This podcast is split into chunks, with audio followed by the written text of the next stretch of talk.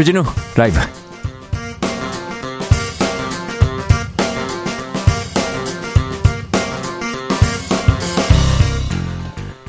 (2023년 2월 15일) 수요일입니다. 안녕하십니까? 저는 어, 대타 전문 DJ 김재동입니다. 아, 무소속 출마를 불사하고 내년 총선에 아, 나가보겠다. 이준석 전 국민의힘 대표가 총선 무소속 출마를 이야기했습니다. 어, 이번 전당대회에서 이준석계라고 불리우고 있는 천하용인 후보의 선전 이런 건 또 어떻게 봐야 될지 이준석 전 대표에게 직접 들어보겠습니다. 잠시 후에는 국민의힘 당권 주자들의 첫 합동 TV 토론회 시작됩니다. 김기현 후보의 탄핵 관련 발언, 안철수 후보의 윤안 연대 발언 등을 놓고 후보들 간의 충돌이 예상됩니다. 첫 TV 토론회에 어떤 것에 중점을 두고 관전을 해야 될지 이슈 티키타카에서 짚어보겠습니다.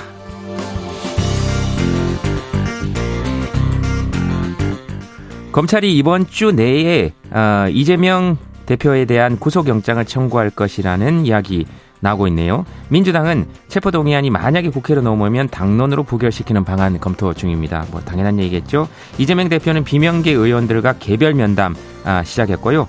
아, 점점 가까워지는 검찰의 칼날을 공동혁신구역에서 들어보도록 하겠습니다. 이 당연하다는 것은 민주당 입장에서 당연하다는 것입니다. 혹시라도 또 제가 얘기하면 오해가 될 수 있을 것 같아서.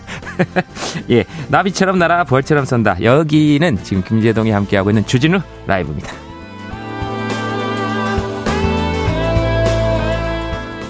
아, 오늘도 여러분들과 아, 아주 겸손하고 진정성 있게 함께 하겠습니다. 아, 저는 김재동이고요. 지진우 기자가 어, 개인 일정으로 잠시 비를, 자리를 비워서요. 오늘 하루는 제가 진행을 대신 어, 맡게 됐습니다. 어, 여러분들이 어, 잘 들어주시면 고맙겠습니다. 목소리는 아주 좋죠 생각보다. 아, 여러분 혹시 할메니얼이라고 들어보셨는지 모르겠습니다. 이 할메하고 밀레니얼의 합성어, 그러니까 합쳐진 단어인데요. 어, 예전에 우리 할머니들이 먹던 음식, 패션 등을 선호하는 젊은 세대를 의미한다고 합니다. 어, 요즘 그 찻집에 가보면 아메리카노보다 쑥라떼 그리고 케이크 대신에 양갱, 양갱이 맛있거든요. 주문하는 젊은 세대들이 많다고 합니다. 어, 그럼 저도 젊은 세대인데. 어, 할머니, 할아버지들이 자주 입으시는 꽃무늬 자수가 생겨진 이 위에 옷, 그 다음에 펑퍼지 하지만 치마 등을 찾는 어 세대들도 젊은 세대가 늘어나고 있다고 하고요. 약 과 그리고 인절미, 흑임자 같은 정통 간식들이 이제 유행합니다. 돌고 돌아서 다시 왔다는 거죠. 어, 인기 공연 표 끊는 것만큼이나 어렵다는 이 약게팅 이제 그러니까 약과를 구한다 이런 말인 거죠.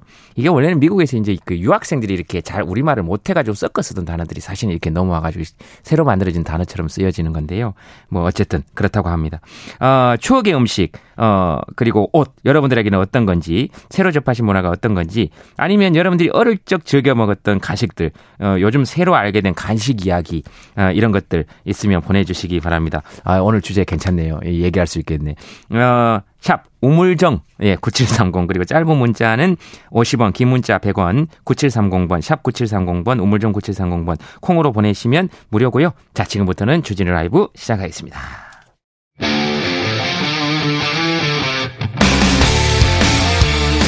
탐사보도 외길 인생 20년 주 기자가 제일 싫어하는 것은?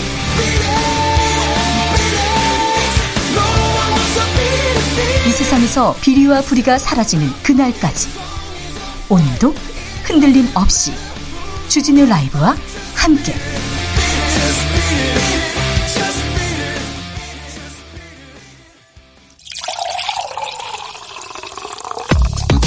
네, 아, 진짜 중요한 뉴스만 쭉 뽑아냈습니다. 주스! 정상근 기자, 어서 오십시오. 네, 안녕하십니까. 네, 잘 지내시죠? 네, 잘 지내고 있습니다. 아, 그, 이, 저, 무선 컴퓨터를 딱 들고 들어오는데 굉장히 멋있었습니다. 아, 네. 아, 컴퓨터. 멋있는 컴퓨터를 들고 다니고 있습니다. 네. 자, 아, 윤석열 대통령이 공공요금 동결 지시했습니다. 네, 윤석열 대통령은 오늘 이 비상경제 민생회의를 주재한 자리에서 주요 공공요금을 동결할 것을 지시했습니다. 어, 정부는 모든 정책의 초점을 민생에 두고 비상한 각오로 서민과 취약계층의 어려움을 살피겠다라고 했고요. 어, 공공에너지요금, 통신비용, 금융비용 등을 4대 민생 분야로 지정하고 이 지출 부담을 줄이고 취약계층을 지원하겠다라고 밝혔습니다. 어, 전기 등, 이 전기 가스 등 에너지 요금은 서민 부담이 최소화되도록 요금 인상의 폭과 속도를 조절할 것이다 라고 했고요. 어, 도로, 철도 우편 등 이 중앙정부가 관리하는 공공요금은 이 최대한 상반기 동결 기조로 운영하겠다라고 밝혔습니다. 어, 그리고 윤석열 대통령은 최근 은행과 통신업, 통신업계의 이 고통 분담을 강조하고 있는데요. 어, 오늘도 이들 산업에 대해 공공재적 성격이 강한 사업이다라고 말하기도 했습니다. 네, 이 지시하면 됩니까? 어, 어, 공공요금은 아직까지는 잘 모르겠습니다만, 근데 은행과 통신업계에서는 바로 대책을 발표하긴 했습니다. 아, 서울시도 대중교통요금 인상은 미뤘네요. 네, 서울시는 4월 말로 예정된 지하철, 버스 등 대중교통 요금 인상을 올해 하반기로 미루겠다라고 밝혔습니다. 어, 윤석열 대통령이 공공요금 동결을 주문하면서 이 지방 정부도 민생 안정의 한 축이다라고 당부하자 어, 서울시가 이에 따른 건데요. 예, 서울시 측 관계자는 언론에 대통령의 발언에 호응하는 차원에서 인상 시기를 조정하기로 했다라면서 어, 다만 인상 자체는 불가피한 상황이라고 밝혔습니다. 하반기에는 인상폭이 그러면 또 높아집니까? 어, 그건 잘 모르겠는데요. 네. 네. 어쨌든 이전까지, 그러니까 불과 며칠 전까지 이제 이전 정부가 음. 공공요금을 제때 올리지 않아서, 예. 어, 뒤에 정부가 부담을 많이 졌다, 이렇게 음. 비판을 해왔었거든요. 네. 네. 어, 그렇게 되면 또 상반기에 올리지 않은 건 어쨌든 하반기에도 또 부담이 되기는 하겠네요. 네, 뭐 네. 장관은 계속 올리겠다라고 입장을 밝힌 바가 있었습니다. 네, 알겠습니다. 궁금해서 한번 여쭤봤고요. 무역 수지에 이어 취업에도 빨간불이 들어왔다라고 얘기합니다. 네, 어, 새해 첫 달인 지난달 취업자가 1년 전보다 41만 1000명 늘어나는 데 그쳤습니다. 어, 취업자 수는 지난 2021년 3월부터 23개월 연속 증가세이지만 어, 증가폭은 지난 5월 이후로부터 계속 둔화가 되고 있습니다. 어, 또 2021년 3월 이후 22개월여 만에 가장 작은 증가폭이기도 합니다. 어, 물론 지난해 1월 취업자가 100만 명을 넘었던 만큼 아무래도 기저 효과도 있었던 것으로 보입니다만 어, 문제는 전체 취업자 증가분의 90% 이상 어, 그러니까 대부분이 60세 이상 고령이었고요. 어, 30대 일자리는 1만 7천 명 증가에 그쳤고 20대 이하 일자리는 5만 1천 명이 감소했습니다. 어, 특히 20대 이하 청년층 취업자가 지난해 11월부터 3개월 연속으로 그리고 40대 취업자는 7개월 연속으로 줄고 있는데요. 어, 다만 20대 청년층 취업자 수 감소는 인구 감소 효과도 적용된 것으로 보입니다. 어, 그리고 업종별로 보면 제조업 취업자가 3만 5천 명 줄었는데요. 이 수출 부진 등으로 인한 경기 위축이 어, 본격적으로 반영되는 것이다라고 언론은 해석하고 있습니다. 네. 20대에서 40대 취업률을 잘 살펴보는 게 필요하겠네요. 정부나 네, 지자체에서. 그렇습니다. 네. 어, 국민의힘 당 대표 후보들을 오늘 TV 토론 합니까? 네, 어, 곧 시작합니다. 5시 20분부터 시작을 하고요. 어, 국민의힘 당대표에 도전한 김기현, 안철수, 천하람, 황교안 후보가 참석을 합니다. 어, 오늘 토론에서는 김기현 후보의 대통령 탄핵 관련 발언, 또 안철수 후보의 유난연대 발언 등을 놓고 후보자 간들 간의 공방이 오갈 것으로 보입니다. 어, 국민의힘은 오늘을 포함해 총 4차례 이 당대표 후보자 TV 토론을 실시한다는 계획입니다. 이 탄핵 관련 발언이라는 것이 만약에 본인이 당 대표가 안 되면 대통령이 탄핵될 수도 있다 이런 얘기를 하는 것이죠. 지금. 네, 김기현 후보가 그런 입장을 밝힌 바가 있습니다. 어, 윤석열 대통령을 국민의힘 명예대표로 추대한다 이런 주장이 나오네요. 보통 이게 임기 말 되면 쫓아낸다 그러고 임기 초에는 전부 다 이렇게 어, 대통령의 인연을 강조하고 이게 뭐 어, 여야 진보 보수를 가리지 않고 모두 그렇더라고요. 네, 뭐 네. 김대중 전 대통령까지는 당 총재를 겸임하고 있었었는데요. 아, 네. 네. 근데 그 이후로는 이 당과 이 청와대가 좀 분리됐던 그렇죠. 런 역사가 예. 있었습니다. 예. 어, 그런데 국민의힘 친윤계에서 좀 연일 이제 당정일체론이 나오고 있는데 음. 어, 이 방법으로 이 윤석열 대통령을 명예 당 대표로 추대하는 어, 그런 방법이 논의되고 있다 어. 이런 보도가 TV조선을 통해 나왔습니다. 어, 그리고 이 김행 국민의힘 비대위원이 오늘 라디오에 출연해서 이 당과 대통령이 더 밀접하게 관계를 갖는다는 것은 책임 정치라고 힘을 음. 실기도 했고요. 또 친윤계 핵심으로 꼽히는 이철규 의원은 기자들과 만난 자리에서 어, 뭐 충분히 가능한 이야기라는 음. 입장을 밝힌 바가 있습니다.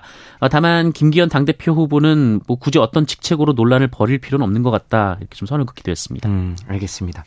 어, 아무래도 이게 내년 공천권하고 밀접하게 연관이 있기 때문에 그런 것인가요? 뭐 기자들 분석도 그렇고 뭐 정치권에서는 그렇게 보고 있습니다만. 아, 네. 알겠습니다.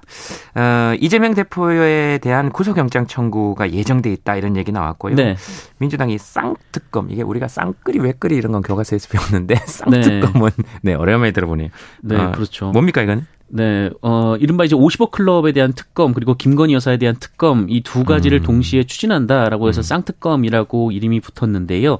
어, 이재명 민주당 대표는 오늘도 쌍특검을 강조를 했습니다. 어, 윤석열 특권 정권의 선택적인 법치주의와 편파적인 이중잣대를 끝낼 유일한 수단이라고 말을 했고요. 또 한없이 잔혹한 검찰의 칼날이 특권 계급 앞에서는 종이 호랑이라면서 어, 특검을 끝까지 거부하면 관련 의혹이 내내 꼬리표처럼 따라다닐 것이다라고 비판하기도 했습니다. 음, 네. 정의당 입장은 또 조금 다르더라고요. 네, 정의당은 50억 클럽은 찬성을 하고 있고요. 이 네. 김건희 여사 특검에 대해서는 아직 이르다라고 보고 있는 것 같습니다. 음, 알겠습니다. 어, 검찰이 새로 또 정자동 관련 의혹 수사에 착수했다고 이야기를 합니다. 네, 이번에는 이재명 민주당 대표가 성남시장으로 재직하던 시절 추진됐던 이 정자동 호텔 개발 사업에 대한 수사에 검찰이 착수했다라고 합니다. 이 보수 성향 단체가 지난달 31일 이 정자동 시유지에 특정 업체가 관광 호텔을 지으면서 이 성남시로부터 용도 변경 등 각종 특혜를 받았다며 고발한 건인데요. 어, 당시 성남시는 그 해당 부지가 매각 및 활용이 어려웠던 곳이라고 얘기를 했었고요. 어, 관련 법령 규정에 따라 수의계약 형태로 사업권을 줬다라고 밝힌 바가 있었습니다. 음. 어, 정성호 의원의 접견 논란에 대해서는 어, 검찰을 고발하기로 했네요. 네. 이재명계 좌장으로 불리는 사선의 정성호 의원이 이 정진상 전 민주당 대표실 정무조정실장 어, 그리고 김용 전 민주연구원 부원장을 면회한 데 이어서 이화영 전 경기도 평협 평화 부지사도 이 특별 면회를 했다라는 보도가 나왔습니다. 이 문화일보가 이 소식을 단독으로 전하면서 이재명 대표 수사에 대한 회유 입단속이라고 보도했는데요. 어, 민주당은 이 정성호 의원의 접견 내용이 유출된 것은 서울중앙지검의 조직적 범죄라고 주장하면서 어, 수사 및 지휘 라인 검사 전부를 공수처에 고발할 것이다라고 밝혔습니다. 어, 또한 검찰이 이재명 대표에 대한 구속영장 청구를 앞두고 증거인멸 여론몰이를 하기 위해서 의도적으로 공무상 비밀을 언론에 누설한 것이다라고 주장했고요. 이 대화 내용이 모두 기록되는 접견에서 증거인멸을 한다는 게 가당키나 하냐라고 비판하기 반박하기도 했습니다. 네, 그러니까 검찰발로 검찰에서 나오는 어, 언론 기사, 네. 아, 이런 것들이 지금 이게 검찰에서 의도적으로 이것 이런 것들을 언론에 흘리지 않는다면 나올 수 없는 것들이다 이렇게 얘기하는 것이죠. 네, 그렇습니다. 뭐 어쨌든 기자들 입장에서 뭐 특정 접견 기록을 보는 것은 불가능하다 보니까 좀 이런 네. 얘기가 나오는 것 같습니다. 아, 알겠습니다. 어, 그래서 또 기자님 입장에서는 이게 검찰하고 이야기가 또 잘 돼야 되는 거 아닙니까? 이야기를 많이 가지고 오려면 어, 글쎄요. 뭐 네. 상황에 따라 다를 것 같습니다. 아 상황에 네. 따라서 알겠습니다. 아 기자님 참 잘하신다 이렇게 왔다 갔다 잘 대답을 잘 해 주시네요. 네, 아 너무 훅 들어오실 때가 있어가지고. 그냥 궁금해서 아, 환경노동위원회 소위원회 어, 환노위 소위원회에서 노란봉투법 의결했습니까? 네, 어, 국회 환경노동위원회가 오늘 법안 심사 소위를 열고 이 법안을 의결했습니다. 이 노란봉투법은 파업을 할 때 노동조합에 대한 기업의 손해배상 청구를 제한하는 내용인데요. 어, 총 8명으로 구성된 이 국회 소위에서 이 민주당과 정의당 소속의 5명 의원들이 합의해서 처리를 했습니다. 어, 이에 국민의힘 의원들은 법안 처리에 반발하며 모두 반대표를 던졌습니다. 어, 야권은 이날 소위를 통과한 노란봉투법을 오는 21일 환노위 전체회의에 올리고 24일 본회의에서 법안을 최종 처리하겠다라는 입장인데요. 어, 국민의힘은 안건조정위원회를 신청할 것이다라고 밝혔습니다. 이 안건조정위원회는 위원회 제적 3분의 1 이상의 요구로 구성이 되고요. 위원회가 구성되면 3분의 2 이상이 찬성을 해야 법률안이 다음 단계로 넘어갈 수가 있습니다. 네. 어, 민주당 정의당이 처리했고 어, 국민의힘은 반발하고 있다 이렇게 얘기하면 되겠네요. 네, 그렇습니다. 어, 튀르키예 강진으로 인한 사망자가 아, 4만 명이 넘었습니다. 네, 어, 튀르키예 공식 사망자 수 3만 5천여 명의 이 시리아 정부와 반군 측 지역에서 거주했던 사망자 5,800여 명을 더해서 어, 공식적인 사망자 수만 4만 1천여 명에 이른다라고 합니다. 어, 이미 지금까지 집계된 사망자 규모만으로도 이 튀르키예 역사상 최악의 참사로 기록이 되게 됐습니다. 어, 기존 최악의 지진은 1300, 1939년에 발생했던 에르진잔 대지진이었는데요. 어, 당시에도 3만 3천여 명이 사망한 바 있습니다. 어, 세계보건기구 측은 이번 지진에 대해서 유럽 지역에서 발생한 100년 내 최악의 자연재해라고 밝혔는데요. 이 부상자와 실종자 수가 많아서 이 당분간 사망자 규모는 커질 것으로 보입니다. 음, 네. 어, 튀르키예 측이 중고 물품 기부는 피해 달라 이렇게 당부를 했습니다. 네, 튀르키예는 이재민만 지금 수천만 명이다라는 얘기가 나오고 있기 때문에 뭐 구호 물자가 시급하다라고 합니다. 어, 다만 몇 가지 주의 사항이 있다고 하는데요. 어, 일단 기부금은 튀르키예 대사관의 공식 계좌 어, 그리고 국제적으로 저명한 구호 단체를 통해 넣는 것이 좋다라고 합니다. 아, 특히 세액 공제를 위한 영수증 처리가 뭐 당장 어려워서요. 이 영수증이 필요하신 분들은 대한 적십자사나 유니세프와 같은 단체에 기부를 하시면 좋습니다. 이 구호 물품의 경우에는 옷보다는 뭐 텐트나 이불, 전기 히터, 이 침낭 등이 필요한 상황이라고 하고요. 어, 위생 문제가 있어서 손 소독제나 마스크, 물티슈, 생리대, 어, 기저귀 등의 위생 용품이 필요하다라고 합니다. 어, 또한 대사관 측은 보내준 물건을 폐기하는 일은 없지만 이 중고 물품은 세척해서 쓸 상황이 안 되기 때문에 이 중고 물품은 피해달라라고 부탁을 했습니다. 어, 음식의 경우 오래 보관이 가능한 캔에 든 음식을 보내면 좋다라고 하고요. 이 대량으로 음식을 보낼 경우에는 이 주한 튀르키예 대사관에 연락해서 협의 후에 보내시면 좋다라고 합니다. 이 구호 물품은 상자에 포장한 뒤에 물품의 종류를 써서 이글 종합 물류로 보내시면 이 배송이 가능하다라고 합니다. 음. 네, 지금 박스로 포장된 것 저도 이제 개인적으로 알고 있는 것 중에 지금 분류하고 이런 작업들이 지금 터키 유학생들 를 중심으로 지금 또 이루어지고 있고요. 네네. 거기 헌옷이나 헌 신발이 이렇게 지금 많이 섞여 들어와서 그걸 분류하는데 굉장히 힘들다고 합니다. 네. 그러니까 마음을 써주시는 건 고마운데 어, 그런 것에 신경을 써주시면 좋겠고요. 어, 그리고 그 어, 비상용 발전기 같은 것들 이런 것들 개인이 준비할 수 없는 것은 좀 단체에서 조금 이렇게 신경을 써주시면 좋겠다. 제가 파악한 정보는 지금 현재 그렇습니다. 네. 네. 아, 지난해 우리나라에서 발생한 지진이 77차례 네. 되는군요. 어, 지난해 한반도와 주변 해역에서 발생한 규모 2.0 이상의 지진이 총 77차례로 나타났습니다. 기상청의 자료였는데요. 어, 디지털 지진계로 관측을 시작한 1999년부터 2021년까지의 평균 어, 70.6회보다 10% 정도 많았습니다. 어, 지난해 지진 가운데 최대 규모는 지난해 10월 29일 이 충북 괴산군에서 발생한 규모 4.1의 지진이었습니다. 이 포항 지진 후 내륙에서 발생한 지진 중 가장 규모가 컸는데요. 음. 어, 진동이 수도권과 강원, 영남까지 느껴진 바가 있습니다. 어, 특히 충북이 그동안 3.0 이상의 지진이 없었던 지역이어서 어, 네. 어, 지진 안전지대가 없다라는 긴장도가 더 높아졌습니다. 어, 그리고 위력이 약해서 일부 지진계에만 감지되는 경우가 많아 이 통계로 관리되지는 않는 2.0 미만의 미소 지진은 지난해 708회로 관측이 됐습니다. 어, 그리고 전 세계에서 발생한 규모 5.0 이상의 지진은 어, 미국 지질조사국의 기준으로 1728회로 집계가 됐습니다. 삼국 사기나 삼국 유사에도 지진 큰 지진 기록들이 있거든요. 네. 특히 경주 그쪽에는 그러니까 잘 이렇게 신경을 써서 봐야 될 것 같습니다. 어, 춘천에서는 초등학생이 실종된 사건이 있었는데 아유 다행히 무사히 예, 찾았네요. 네, 이 강원도 춘천에 거주하는 초등학생이 실종된 사건이 있었습니다. 어, 하지만 신고 닷새 만인 오늘 이 충북 음. 충주에서 무사히 발견이 됐습니다. 어, 음. 충주시 소태면의 한 민가에 있었는데요. 아이는 무사한 상태로 발견이 됐습니다만 이 심리적으로 불안감을 호소한 것으로 전해졌습니다. 아이는 실종 전날인 지난 10일 오후 10시쯤 택시를 타고 이 춘천 시외버스 터미널로 이동해서 서울행 버스에 탑승을 했고요. 이후 서울 잠실 롯데월드에서 마지막 모습이 포착된 이후 행방이 묘연했습니다. 어, 경찰은 아이를 아이를 약취 또는 유인한 것으로 추정되는 50대 남성 용의자를 현장에서 체포했는데요. 아직 납치 등 범죄 혐의에 대해서는 조사 중이어서 이 정확한 상황이 전해지진 않고 있습니다. 음, 네. 중국의 해커 조직 또 국내 서버 공격했네요. 네, 이 설 연휴 기간 학술 기간 12곳을 해킹했던 중국의 해커 그룹이 최근 국내 서버 5곳을 추가로 공격한 것으로 확인됐습니다. 어, 이 해커 그룹은 혐한 성향으로 알려져 있는데요. 어, 샤오칭이라는 그룹이고요. 어, 이들은 어제 텔레그램 대화방에서 신규 구성원 영입을 알리면서 어, 이 공격 사실을 공개했습니다. 어, 실제로 이들이 공격했다고 주장한 서버 중 두 곳은 웹페이지 변조 공격을 받았고요. 나머지 세 곳은 접속이 불가능한 상태라고 합니다. 어, 당국은 해킹 사실을 서버 운영자들에게 알리고 복구 작업에 나섰는데요. 어, 다만 해킹 위험 수준이 그다지 높지는 않았던 것으로 파악을 하고 있습니다.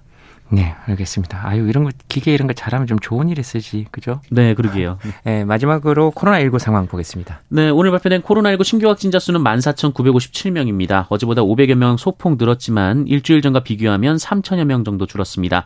어, 위중증 환자는 228명으로 어제보다 17명 줄었고요. 사망자는 24명이 나왔습니다. 알겠습니다. 어, 목소리만 들어도 아주 차분하고 포근하고 기분이 좋아지는 정상근 기자와 네, 더 차분하게 목소리를 하셔가지고요. 아, 정상근 기자와 함께했습니다. 고맙습니다. 네, 고맙습니다. 네, 실시간 교통 정보 알아보겠습니다. 교통정보센터 나와주세요.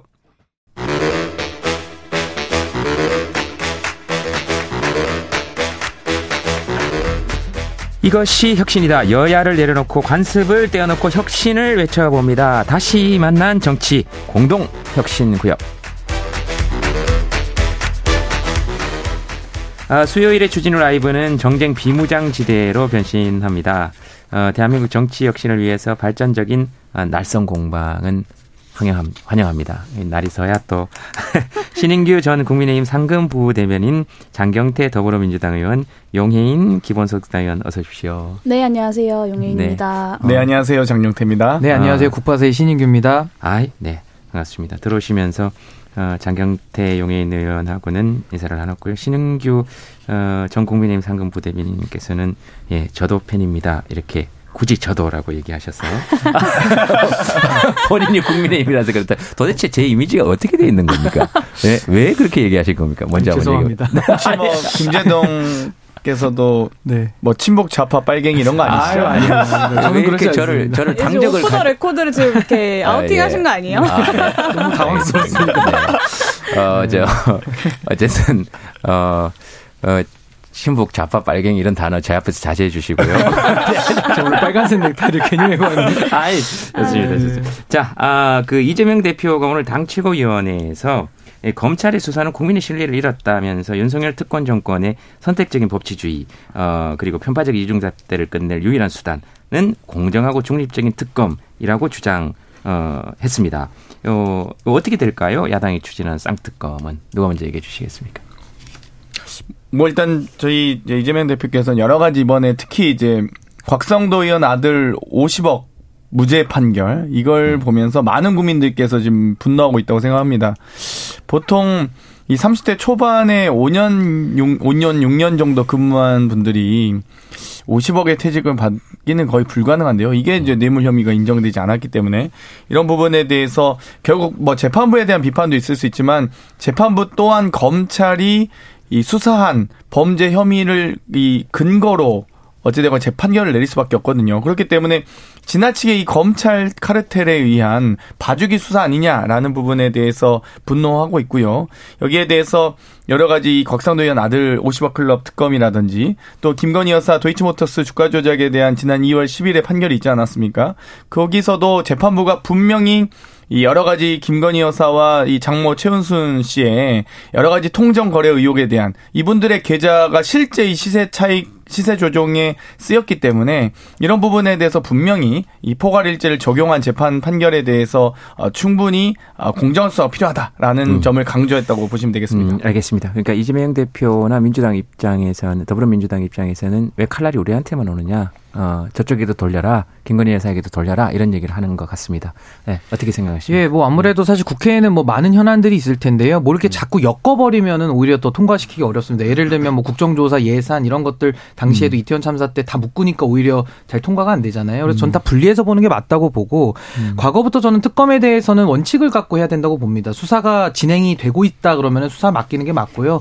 다만 수사의 결과가 미진하다거나 아니면 수사에 음. 착수가 안 되고 있을 때 전 특검을 가는 게 맞다. 이 원칙을 먼저 말씀을 말씀을 드립니다. 일단 검찰의 수사를 보는 것이 뭐 옳다. 그렇죠. 원칙은 그런 게 아. 맞고요. 근데 지금 이제 여러 가지 지금 우리 장영태 의원님께서 말씀해 주신 대로 뭐 50억 클럽이라든지 뭐 여러 가지 김건희 여사 아마 그 얘기를 하실 텐데 저는 여기에 대해서는 당시에는 이재명 그 대장동 특검하고 이걸 섞어서 쌍특검하자 그러니까는 받을 수가 없다. 왜냐면 수사를 하고 있었으니까요. 음. 근데 만약에 이재명 대표의 수사는 수사대로 협조하겠다라고 한다면은 저는 음. 50억 클럽에 대해서 전 수사해야 된다고 보거든요. 그리고 전 음. 이번 1심 판결 곽상도 의원에 대한 건전 잘못됐다고 봅니다. 그래서 뭐 김건희 여 사 건에 대해서도 여러 가지 국민들의 의혹이 있기 때문에 거기에 대해서는 공정한 그럼 특검에 음. 대해서 맡겨서 수사를 받아볼 필요가 있다고 보고 어, 그렇다면은 그 1심 판결에 곽상도 의원의 판결이 잘못됐다는 건 어떤 의미를 가지고 있는 겁니까? 뭐 일단은 국민 상식에 맞지 않는다는 거는 뭐 음. 굳이 설명드리지 않아도 음. 될것 같고요. 일단 저도 상식적으로는 잘 이해가 되지 않습니다. 그 부분에 네. 대해서는. 네. 그리고 저는 이제 특검에 대해서도 별로 이렇게 국민의힘에서도 소극적으로 나올 필요가 없는 것이 우리나라 특검의 역사를 보면 그렇게 성공한 사례가 많지도 않거니와 또 우리가 이재명 대표에게 하는 말이 뭡니까? 떳떳하면 수사받아라 이거거든요. 음. 김건희 여사에 대해서도 저는 성역이 되거나 예외가 될 수는 음. 없다. 그렇기 때문에 어. 국민들의 의혹이 있고 검찰이 수사를 안 하고 있다라면은 전 특검에 대해서는 검토를 해보는 것이 맞다 이렇게 네, 봅니다. 이렇게 보면 의견이 맞는 것 같은데 어, 그러면 이게 국민의힘의 공식 입장이 아닌 겁니까? 예, 저는 예, 공식 입장을 대변하지는 않겠지만은 저도 국민의힘 당원으로서 이렇게 국민의힘 네. 안에서도 다양한 아, 의견이 공존한다. 뭐 확실한 것은 비윤인 것 같습니다. 최소한 뭐, 비핵관. 뭐 국민의힘 바로 세우는데 제가 노력하고 있기 때문에 네. 생각이 좀 다를 수는 어, 있습니다. 네. 지금 굉장히 약간 그 실권이 없는 데 대한 울분 같은 것이 느껴졌어요. 뭐 언젠간 권한이 오, 는 날이 아, 생기겠죠. 알겠습니다. 어, 들으시는 분들의 입장을 입장에서 어떻게 들으실까 싶어서 제가 한번 여쭤봤고요. 네, 네 용인. 네, 네, 일단 이제 김건희 여사의 공모 여부 자체는 이제 충분한 정황과 이제 증거들이 어느 정도 좀 재판 과정에서 제시가 되었고 재판부의 판결문을 통해서도 좀 의혹들이 어느 정도 근거가 있다라는 것까지는 이제 확인이 되는 것 같습니다. 그런데 검찰총장의 배우자여서 그리고 이제 대통령의 배우자여서 이, 이 의혹들에 대해서 면책이 된다라고 한다면 저는 이건 위헌적인 상황이라고 봐요. 그래서 어, 그리고 무엇보다 이 면책 특권이라는 것을 검찰이 선택적으로 발부한다라는 것은 저는 민주주의에 대한 직접적인 어 위협이라고 생각하고요. 원래 그 검찰의 제일 큰 권한을 기소할 권리가 아니고 보통 기소하지 않을 권리다 이렇게 네, 보는 그렇죠. 그래서 사실 거죠. 검찰 개혁에 있어서도 이제 제가 기소권 독점에 대한 문제 제기를 음. 좀 여러 차례 하기도 했었는데 특검을 하지 않을 방법이 없다라고 저는 생각하고요. 음, 음. 정부 여당의 반박 논리가 문재인 정부 당시 탈탈 털었다는 거예요. 네. 근데 이건 특검이 필요하지 않은 근거가 아니라 저는 오히려 특검이 필요한 이유라고 보고요. 왜 음. 주가 조작에 대한 상당한 증거 증거와 정황이 있음에도 불구하고 검찰이 어, 왜 기소는커녕 소환 조사 한번 하지 않았는가? 저는 이 부분 역시도 특검을 통해서 좀 밝혀야 하는 부분이다라고 생각합니다. 어, 그때 당시 대통령이 오히려 검찰총장이었기 때문이 아닌가? 네, 어, 네. 그렇기도 하고 당시에 음. 그 이 검찰이라는 조직이 왜 제대로 수사를 음, 하지 음, 음. 않았는지까지도 사실은 네. 특검을 통해서 밝혀야 되는 것이다. 이게 사람이 봅니다. 다 자기의 뱉은 말에 자기가 다 걸리는 거거든요. 그래서 모든 말이 음. 다 부메랑으로 돌아온다고 보는데 방금 용 의원님 말씀하신 대로 탈탈 털었으니까 괜찮다라는 논리가 바로 음. 이재명 대표가 썼던 논리였습니다. 박근혜 정부 때 탈탈 털렸고 언제 수사 받았고 근데 어. 의혹이 남아 있으니까 수사를 좀 하라고 하잖아요. 그러니까 김건희 여사에 대해서도 우리가 자꾸 이걸 회피하거나 피할 것만이 아니라 언제까지 이런 사법 문제 가지고 있어서 정치가 발목이 잡혀가지고 한 발짝도 못 나가고 있지 않습니까? 그래서 저는 이 부분에서 의혹이 있으면 수사를 받는 것이 맞는 것이고 소환 한 번 안 했다는 거에 대해서 누가 어느 국민이 그걸 상식적이라면 동의할 수 있겠습니까? 그래서 저는 국민의힘 입장에서도 이걸 좀 전향적으로 좀 받아들일 필요 있다 이렇게 봅니다. 알겠습니다. 신인규 전 국민의힘 상금 부대면입니다. 전입니다. 어, 지금 어, 현임 현은 아, 현직은 아닙니다. 예, 당원은 맞습니다. 전직 당원이 아니에요. 현직 당원입니다. 예. 이당 대표도 징계를 주는 정당이기 때문에 혹시 윤리위에 제소되시는 거 아니에요? 아니 제가 당의 주인인데 무슨 말씀이십니까? 아, 용산에 불려가시는 건 아닌가요? 자, 아, 알겠습니다. 어, 자연스럽게 그러면 국민의힘 전당대회 얘기로 넘어갈 수 있겠네요. 국민의힘 전당대회 분위기가 이제 막 끌어오르고 있습니다. 어, 당대표 후보들 간의 TV 토론 지금 진행 중이고, 어, 천하람 후보는 어, 바이든 날리면에 대한 후보들의 생각을 묻겠다라고 예고하기도 했습니다. 이게 이준석 전 대표가 이 얘기를 하면서 왜 그걸 미리 얘기하느냐 뭐 이런 얘기도 있었다 그러고요. 어, 첫 TV 토론 앞으로의 경선 과정에 대해서 어, 앞으로 경선 과정에 대해서 첫 TV 토론이 어떤 영향을 미치게 될지 뭐가 이렇게 주요 쟁점이 될지 어, 누가 먼저 아, 전 어, 우리 국민의힘 상금 부대변인 신인규 네, 어, 부대변인에게 한번 예, 여쭤보겠습니다. 저는 뭐 바이든 날리면 논쟁은 굉장히 시끄러웠잖아요. 그래서 전 이런 질문은 천하람 후보가 안 했으면 좋겠고요. 아, 여기에 대해서는 제가 답을 다 알려드릴 수 있습니다. 천하람 후보는 바이든으로 들었을 거고요. 그리고 황교안 후보 같은 경우는 안 들렸을 겁니다. 그리고 안철수 후보 같은 경우에는 이제 발리면으로 절충해서 들었을 것이고 우리 김기현 후보 같은 경우는 대통령실 입장인 난리면으로 들었을 것이다. 어, 그렇게 제가 정리를 해드리고 제가 아는 안철수 후보는 아마 학술적으로 연구하시는데 한 6개월 정도 더 걸리실 수도 있습니다. 뭐 국민의 의견을 들어볼 수도 있는 네, 건데요. 근데 네. 저는 오늘 그 TV 토론 처음 아니겠습니까? 사실은 모든 후보에게 사실 오늘 토론이 제일 중요할 겁니다. 음. 사실 연설회라는 거는요. 많은 분들이 현장에 가시지도 못하거니와 또 그렇게 많이 주목을 못 받거든요. 그래서 음. 저는 오늘 TV 토론을 통해서 또 이렇게 TV 토론이라는 것은 연설과 달리 상대화해서 볼 수 있잖아요. 결국 상대 음. 게임이기 때문에 전 오늘 어떤 후보가 당의 미래를 고민하고 음. 당의 희망을 주면서 또 총선 승리 승리로 나아갈 수 있는 이 당의 리더십을 갖췄느냐 그 기준으로서 저는 당원들의 평가를 냉정하게 받아야 된다. 저는 그렇게 생각하는데 네. 이게 참 안타까운 예언이지만 아마도 좀 네거티브가 난무할 수도 있다. 왜냐하면 황교안 후보 어제부터도 계속 네거티브 하시더라고요. 뭐 예를 들면 어떤 게 있습니까? 뭐 삭발 단식 뭐 이런 거 한 사람 있냐 막 이러면서 누구는 뻐꾸기고 누구는 뭐고 뭐 계속 이런 얘기를 하고 있기 때문에 좀 우려스러운 면은 분명히 있습니다. 그 뻐꾸기라는 것은 들어와서 알을 밀어낸다는 거죠. 뭐 무슨 의미인지 잘 모르겠는데 어? 네, 하여튼 뭐 그런 식으로 비유를 하시는데 저희 당에서 네. 이렇게 동물 비유 함부로 쓰면 안 되는 걸로 제가 알고 있는데 아, 음. 아, 그렇게 하시더라고요. 네, 알겠습니다. 그 고- 그러면 짧게나마 요거 여쭤보겠습니다. 그 어, 이른바 친 반윤 후보들은 조금 이렇게 어, 뒤로 떨어지고요. 이준석계 후보들의 약진이 눈에 띈다. 이런 평가에 대해서는 어떻게 생각하십니까? 그러니까 소위 말하는 최고위원회에서 아마 많이들 놀라셨을 텐데 소위 음. 말하면은 이제 윤핵관들 및 윤핵관 호소인들이 많이 떨어지셨어요. 특히 음. 또 원내에 계심에도 불구하고 떨어졌기 때문에 많은 좀 충격을 준 건데 저는 사실 지금의 시대가 당원도 많이 늘어났고요. 누가 이렇게 당협위원장이 누구 찍어라 이런다고 다 찍는 당원들이 어. 아니거든요. 그래서 전 어. 당원들의 수준을 굉장히 무시한 것이고 전 이번에도 당의 미래를 놓고 전 당원들이 진지하게 고민할 것이다. 전 당원들의 위대함을 믿습니다. 음, 알겠습니다. 이 얘기하실 때는 조금 표정이 밝아지시 는 것 같기도 하고.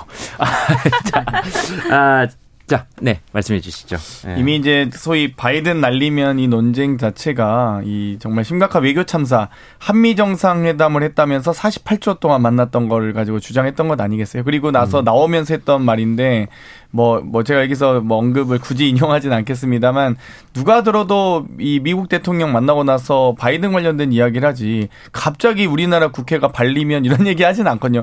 이게 사고가 정상적이라면 물론 뭐, 음. 뭐전 정상적이라 믿고 싶습니다만 그리고 예를 들면 UAE의 적은 또 이란이다. 이 발언도 굳이 외교 전문가도 아니신데 굳이 타국에 가서 마치 이탈리아 총리가 와가지고 한국의 적은 일본이다라고 해서 양국 간의 관계를 뻘쭘하게 만든 이런 외교적 수사 전혀 하진 않거든요. 그런데도 불구하고 또 이것도 이런 뭐 이- 이란 뭐 UAE의 적은 하고 좀 쉬었다. 뭐 심표 문제. 그러니까 이렇게 국민들을 우롱하시면 안 되고요. 어쨌든 저는 이런 과정에서 얼마나 상식적인 당 대표가 당을 운영할 수 있는지를 묻는 정책 토론회가 되길 기대하면서도 부디 정말 방금 이 여러 가지 이제 이 토론회 가는 성격이 있습니다. 합동 연설에는 어떤 성실성과 쇼맨십을 좀 본다면 토론회는 그때 당시에 상, 이 순발력과 판단력을 보는 경우거든요. 그러니까 두 개가 각각이 갖고 있는 선거에서의 영향과 이 관전 포인트가 다르기 때문에 이번 첫 토론회에 많은 분들이 흥미롭게 보시리라 보고요. 아마 기자님들도 많이 보실 거고요.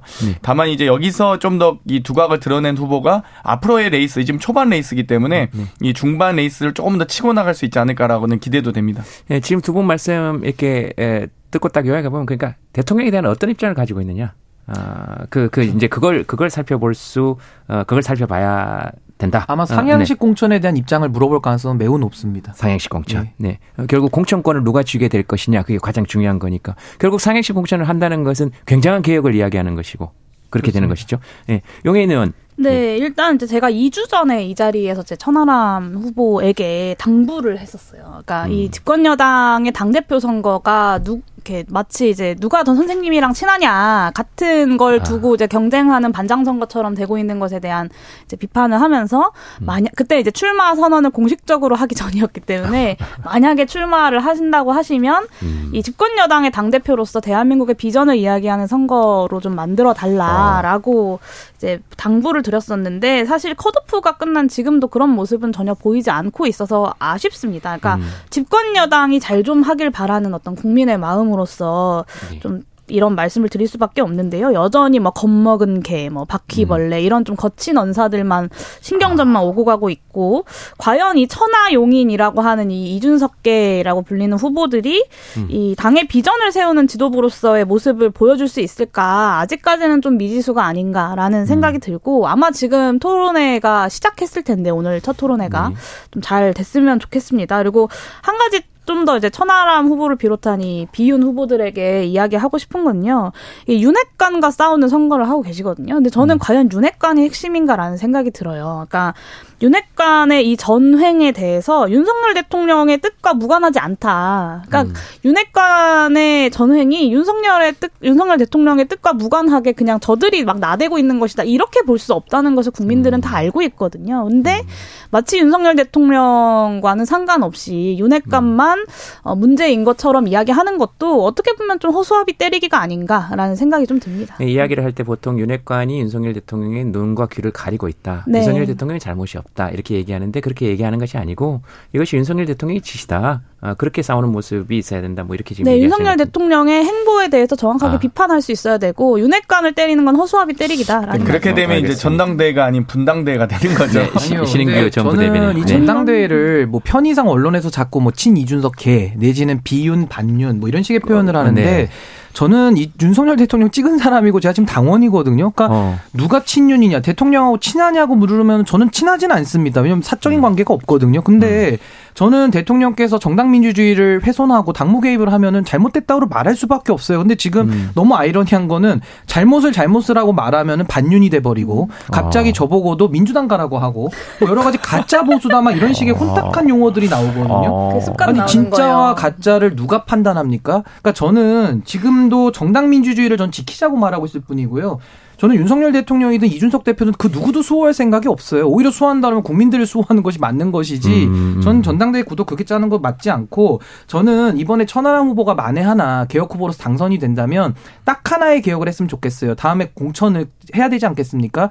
저는 음. 당원 민주주의 강조하면서 우리 당이 이번에 당신 100%로 바꿨거든요. 예. 그렇다면 당원의 뜻을 존중해야죠. 그 음. 공천을 이루어낼 수 있다면 저 이거보다 더 큰 정당 개혁은 없다고 봅니다. 저는 음. 천하람 후보가 좀 진지하게 이 부분에 대해서 의지를 가지고 저는 정당 개혁을 외쳐줬으면 하는 바람이 있습니다. 사실 이 핵심은 지금 공천권을 사실 누가 줄 것이냐 여기에 사실 핵심이 있는 것이죠. 그것 때문에 대표 날린 거 아닙니까? 올렸던 대표를. 어, 전 살다 살다 나경원 좌파 포퓰리스트란 얘기가 야 나경원 빨갱이라는 얘기까지 듣는 거 이런 너무 좀 아, 당황, 황당했습니다. 근데 아까 이게 민주당 가라는 얘기 들으신다고 하셨잖아요. 근데 그게 진짜 습관이 나오는 게 뭐만 하면 북한으로 가라라고 이야기하던 나쁜 습관들이 지금 거죠. 예. 자기 당의 당원들한테도 민주당으로 가라 이렇게 나오고 있는 겁니다. 아, 잘못된 알겠습니다. 겁니다. 네.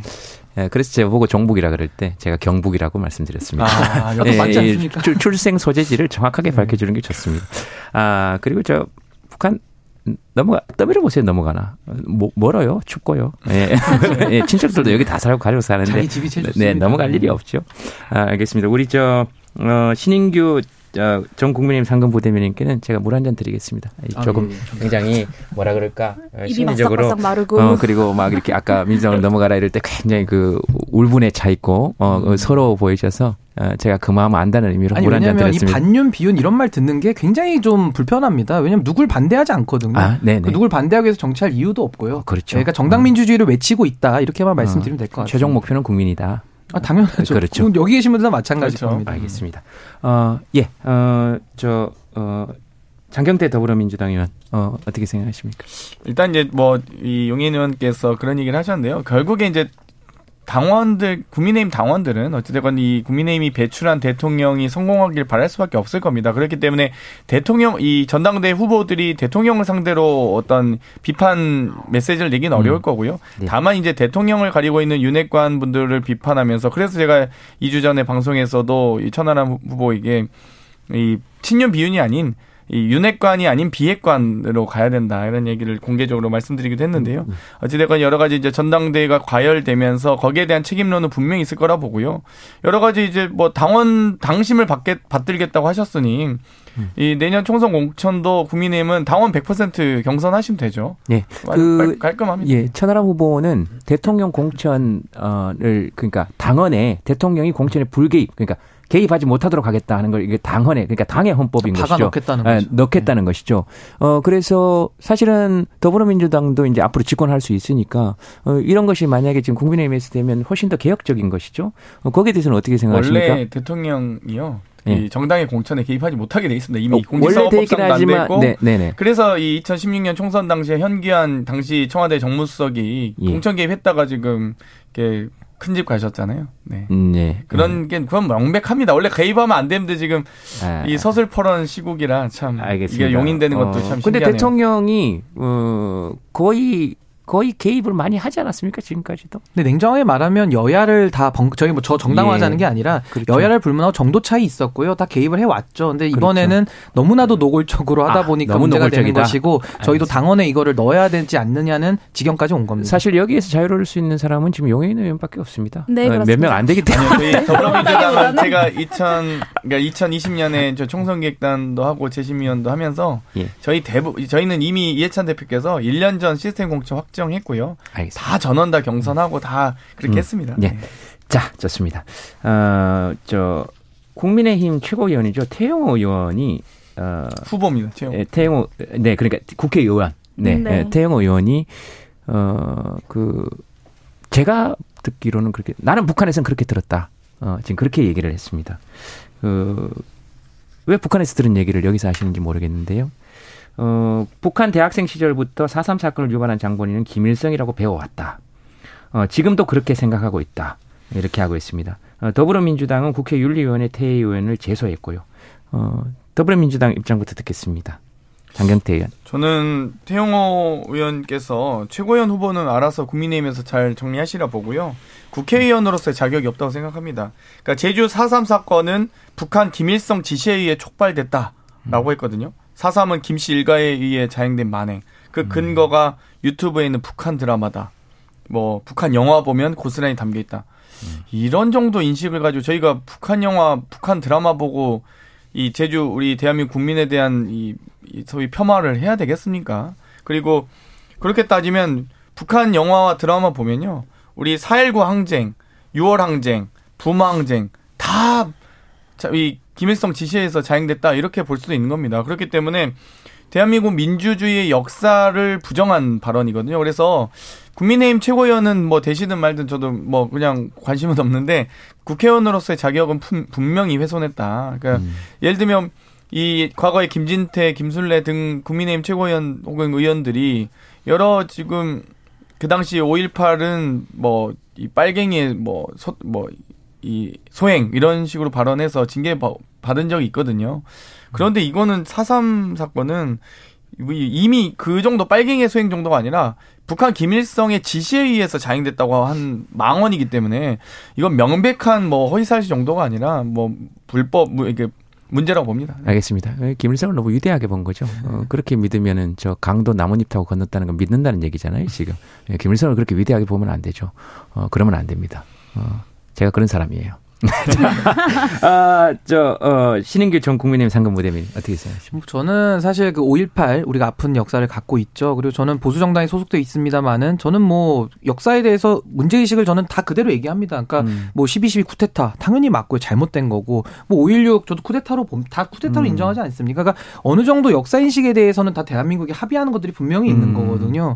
근데 이제 지금 아까 말씀하신 김순례 의원 사례는 너무 많이 간 것이고 요거에만 좁혀서 본다 그러면은 이 4.3에 대해서는 당시에 이제 해방 이후에 여러 가지 혼란기 아니었습니까? 당시에 뭐 좌익 운동 했던 분, 우익 운동 했던 분 여러 가지 혼재돼 있으면서 아마 국가적인 폭력까지 다 개입이 된 굉장히 복잡다단한 저는 사건이라고 봅니다. 그래서 이것을 어떻게 하나의 성격으로 딱 규정을 짓기는 저는 조금 어렵다고 보고 여기에 대해서는 전 역사는 역사의 문제로 맡기는 것이 맞다. 일단 전 이 말씀을 전제로 드리고 다만 이걸 태용호 의원이 제주도에 가서 그걸 또 전당대회 국면에서 이거에 대해 가지고 마치 그 소위 말하는 극우 계층들에게 인정을 받고 표몰이를 하기 위해서 이런 발언들을 하는 거거든요. 오히려 더 이슈화를 시켜서 본인의 지지를 끌어올려는 것이죠. 그래서 저는 그런 행태 굉장히 불편하고 결국에는 저는 4.3 사건에 대해서도 정치적으로 자꾸 이것을 쟁점화시켜서 얘기할 것이 아니라 전 역사의 문제는 역사로 좀 맡기는 저는 그런 것이 좀 필요하다. 저는 이렇게 봅니다. 그러면 이 북한에 의해서 이 자행됐다는 걸 일부 자행됐다는 걸 인정하시는 건 아니죠? 그러니까 저는 뭐 일부에 대해서 그걸 뭐 제가 지금 여기서 평가를 내린다기보다는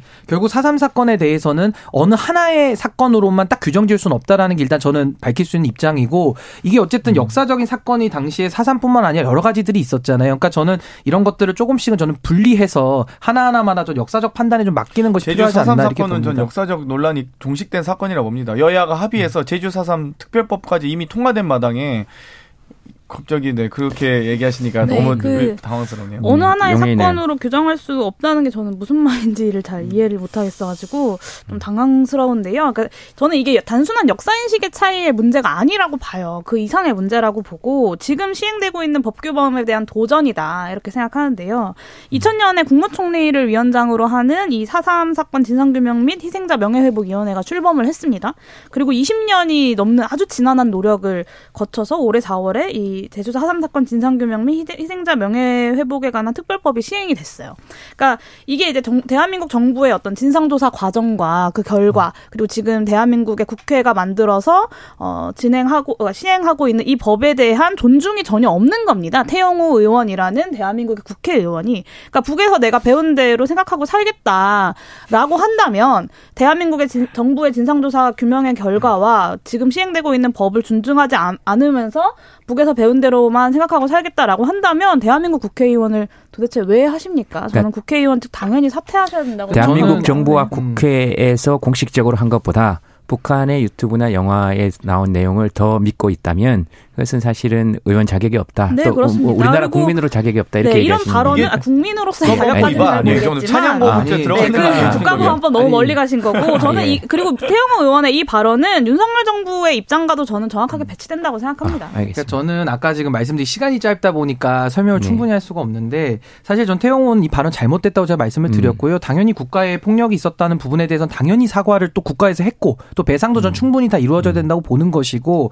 다만 역사적으로 우리가 과거에 있었던 일들 그러니까 1947년 8년에 있었던 해방 전후에 굉장히 좀 복잡한 사건들이 섞여 있는 일들이기 때문에 거기에 대해서는 역사적 판결에 저는 맡기는 것이 맞고 그걸 가지고서 계속 태영 의원도 이런 식으로 정쟁화시키면서 이거에 대해서 또 자기의 정치적 이익을 위해서 이용하지 않습니까? 그러니까 저 그런 행태에 대한 비판을 한 겁니다. 마무리 발언 안 하셨으면 내일 기사 날 뻔했습니다. 시간이 짧으니까 다 설명을 그 법원에 게 아닙니다. 예, 법원에서도 오랫동안 어, 해서 그 무죄 판결을 어, 내렸고요. 어, 그래서 오늘 밤 김재동 할 때 그 무죄 나신 분들 한 분 한분 이름을 불러드린 기억이 예, 지금 납니다. 그 그분들의 지난한 세월을 좀 생각해 주셨으면 좋겠다. 어, 라는 말씀드리고요. 태용 의원은 어, 북한에서 북침으로 배웠을 거 아닙니까? 자기 정치하는 거죠. 그러니까요. 지금. 네. 북침으로 배웠을 거 아니에요. 사실이 아니지 않습니까? 그래서 바로 잡고 싶다라고 태영 의원이 얘기한 적이 있고요. 잘못한 게 있으면 바로 잡아야죠. 어, 그럼 태영 의원은 본인이 얘기한 거니까. 어, 그래서 참전 유공자 예우 및 단체 설립에 관한 법률 개정도 추진했고요. 어, 그, 그래서 북한에서는 북침으로 배웠지만 내려와 보면 남침이라는 게 명확하지 않습니까? 그러면 본인이 바로 잡는 게 필요하다. 이렇게 정리를 하겠습니다. 제 개인의 의견이 아니고, 네, 이 자료가 그렇게 돼 있어서. 이번 주에 이재명 대표에 대한 구속영장 청구될 겁니다. 민주당에서는 예, 안 된다 이렇게 지금 얘기한 건데요. 장경태 더불어민주당이 먼저 말씀해 주시죠. 사실 이게 이제 체포 동의안이 이 수사 동의안이 아니고요. 구속 동의안입니다. 그렇기 때문에 저희는 여러 가지 이 수사에 대해서 압수수색이며 압수수색 또 출석 요구에 대해서 적극적으로 응- 응하고 있고요. 이미 270번에 달한 압수수색을 겪고 있습니다. 어, 이 예를 들면 이 구속 수사를 하려면 최소한 도주의 우려가 있거나 증거 인멸의 우려가 있어야 되는데요. 저 이재명 대표께서 최고위원회 주재하는 당 대표인데 도주의 우려는 당연히 없고요. 증거 인멸을 할 우려가 있다고 한다면 지금 성남시청, 경기도청, 자택, 뭐 이미 중앙 당사, 민주 당사, 국회 본청까지 다 털렸습니다. 도대체 남아 있는 증거가 있습니까? 계좌며 뭔가 이 자료들까지 다 보셨기 때문에 체포 동의안을 보낼 이유가 없습니다. 그러니까 이 수사를 저희는 이 방해하거나 수사를 막을 생각 없습니다. 수사 동의안이 동의안이었으면 좀 이해가 갈 수 있지만 알겠습니다. 체포 예. 동의안이기 때문에 안 된다. 구속 동의안입니다. 그리고 이건. 그리고 도망 안 간다. 그리고 증거 없앨래 없앨 수 없다. 없앨 어, 증거도 예. 없습니다. 없앨 증거가 없다. 이렇게 얘기하시는 거고. 어, 신인규 전 국민의 저는 네. 법은 만인에게 평등해야 된다고 저는 생각을 하고요. 이재명 대표가 현재 받고 있는 혐의는 굉장히 중하다. 저그 음. 부분은 먼저 말씀을 드리고 다만 이것이 이재명 대표라는 그분에 대한 수사인데 지금 제1야당 대표가 돼버리지 않았습니까? 물론 음. 그 대표가 된 과정에 대해서 저희는 꾸준히 비판했습니다만은 현실적으로는 그렇기 때문에 저는 제1야당에 대한 수사는 굉장히 좀 샤프하게 예민하게 저는 해야 된다. 이런 식으로 뭐 덮어놓고 당사에 들어간다라든지 아니면은 뭐 이런 거에 대해서 구속영장을 굳이 청구해서 구속을 해서 수사하겠다 이런 식의 방법들이 좀 부적당할 수도 있거든요. 그래서 저 이 부분에 대해서는 검찰이 불구속 수사를 저도 하는 것이 맞다고는 보는데 다만 좀 신속하게 해서 이 문제를 좀 끝내고 좀 정치권이 좀 더 본업에 더 충실할 수 있도록 전 했으면 하는 생각을 갖고 예, 있습니다. 수사는 하되 수사는 철저히 하되 불구속 수사하는 것이 맞다고 생각한다. 어, 이렇게 얘기한 거. 역시 국민의힘 공식 입장은 아니 아닙니다. 뭐 저랑 저희 당연 다양한 생각들이 공존하고 있습니다. 변호사시니까 잘 아실 겁니다. 알겠습니다. 그 용인 기본소득당 의원은 넘어오면 우리는 여기 더불어민주당에 동참할 생각이 없다. 아, 이렇게 지금 얘기하신 걸로 받아들여도 됩니까? 정의당이 그렇게 이야기를 했고요. 네. 그 저는 이제 그런 생각을 하는데요. 이 재- 그 지금까지 검찰이 무슨 증거를 얼마나 더 갖고 있는지는 지금 상황에서 제가 판단할 수 있는 것은 없습니다. 근데 네. 다만 지금까지 밝혀진 것들이나 언론 보도를 통해 흘러나온 것을 보면 과연 이 사안이 어, 그렇게 막 검찰이 몰아붙인 것에 비해서 구속 음. 수사와 구속 재판까지 갈 일인가에 대해서는 좀 의구심이 있고요.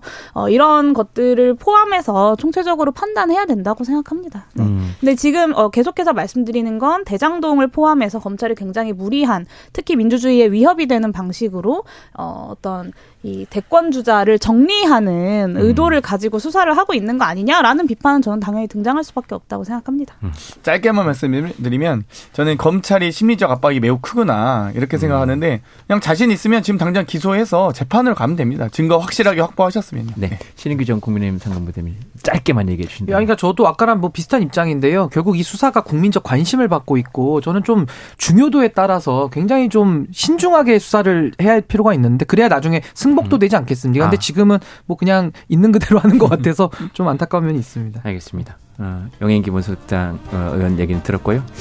예, 세 분 진짜 고맙습니다. 이름 한 번씩 더 불러드릴게요. 좋잖아요. 장경태 더불어민주당 의원, 영행 기본소득당 의원, 그리고 신은규 전 국민의힘 상금 부대변인, 그러나 현 당원. 네, 이야기 잘 들었습니다. 고맙습니다. 네, 네 감사합니다. 감사합니다.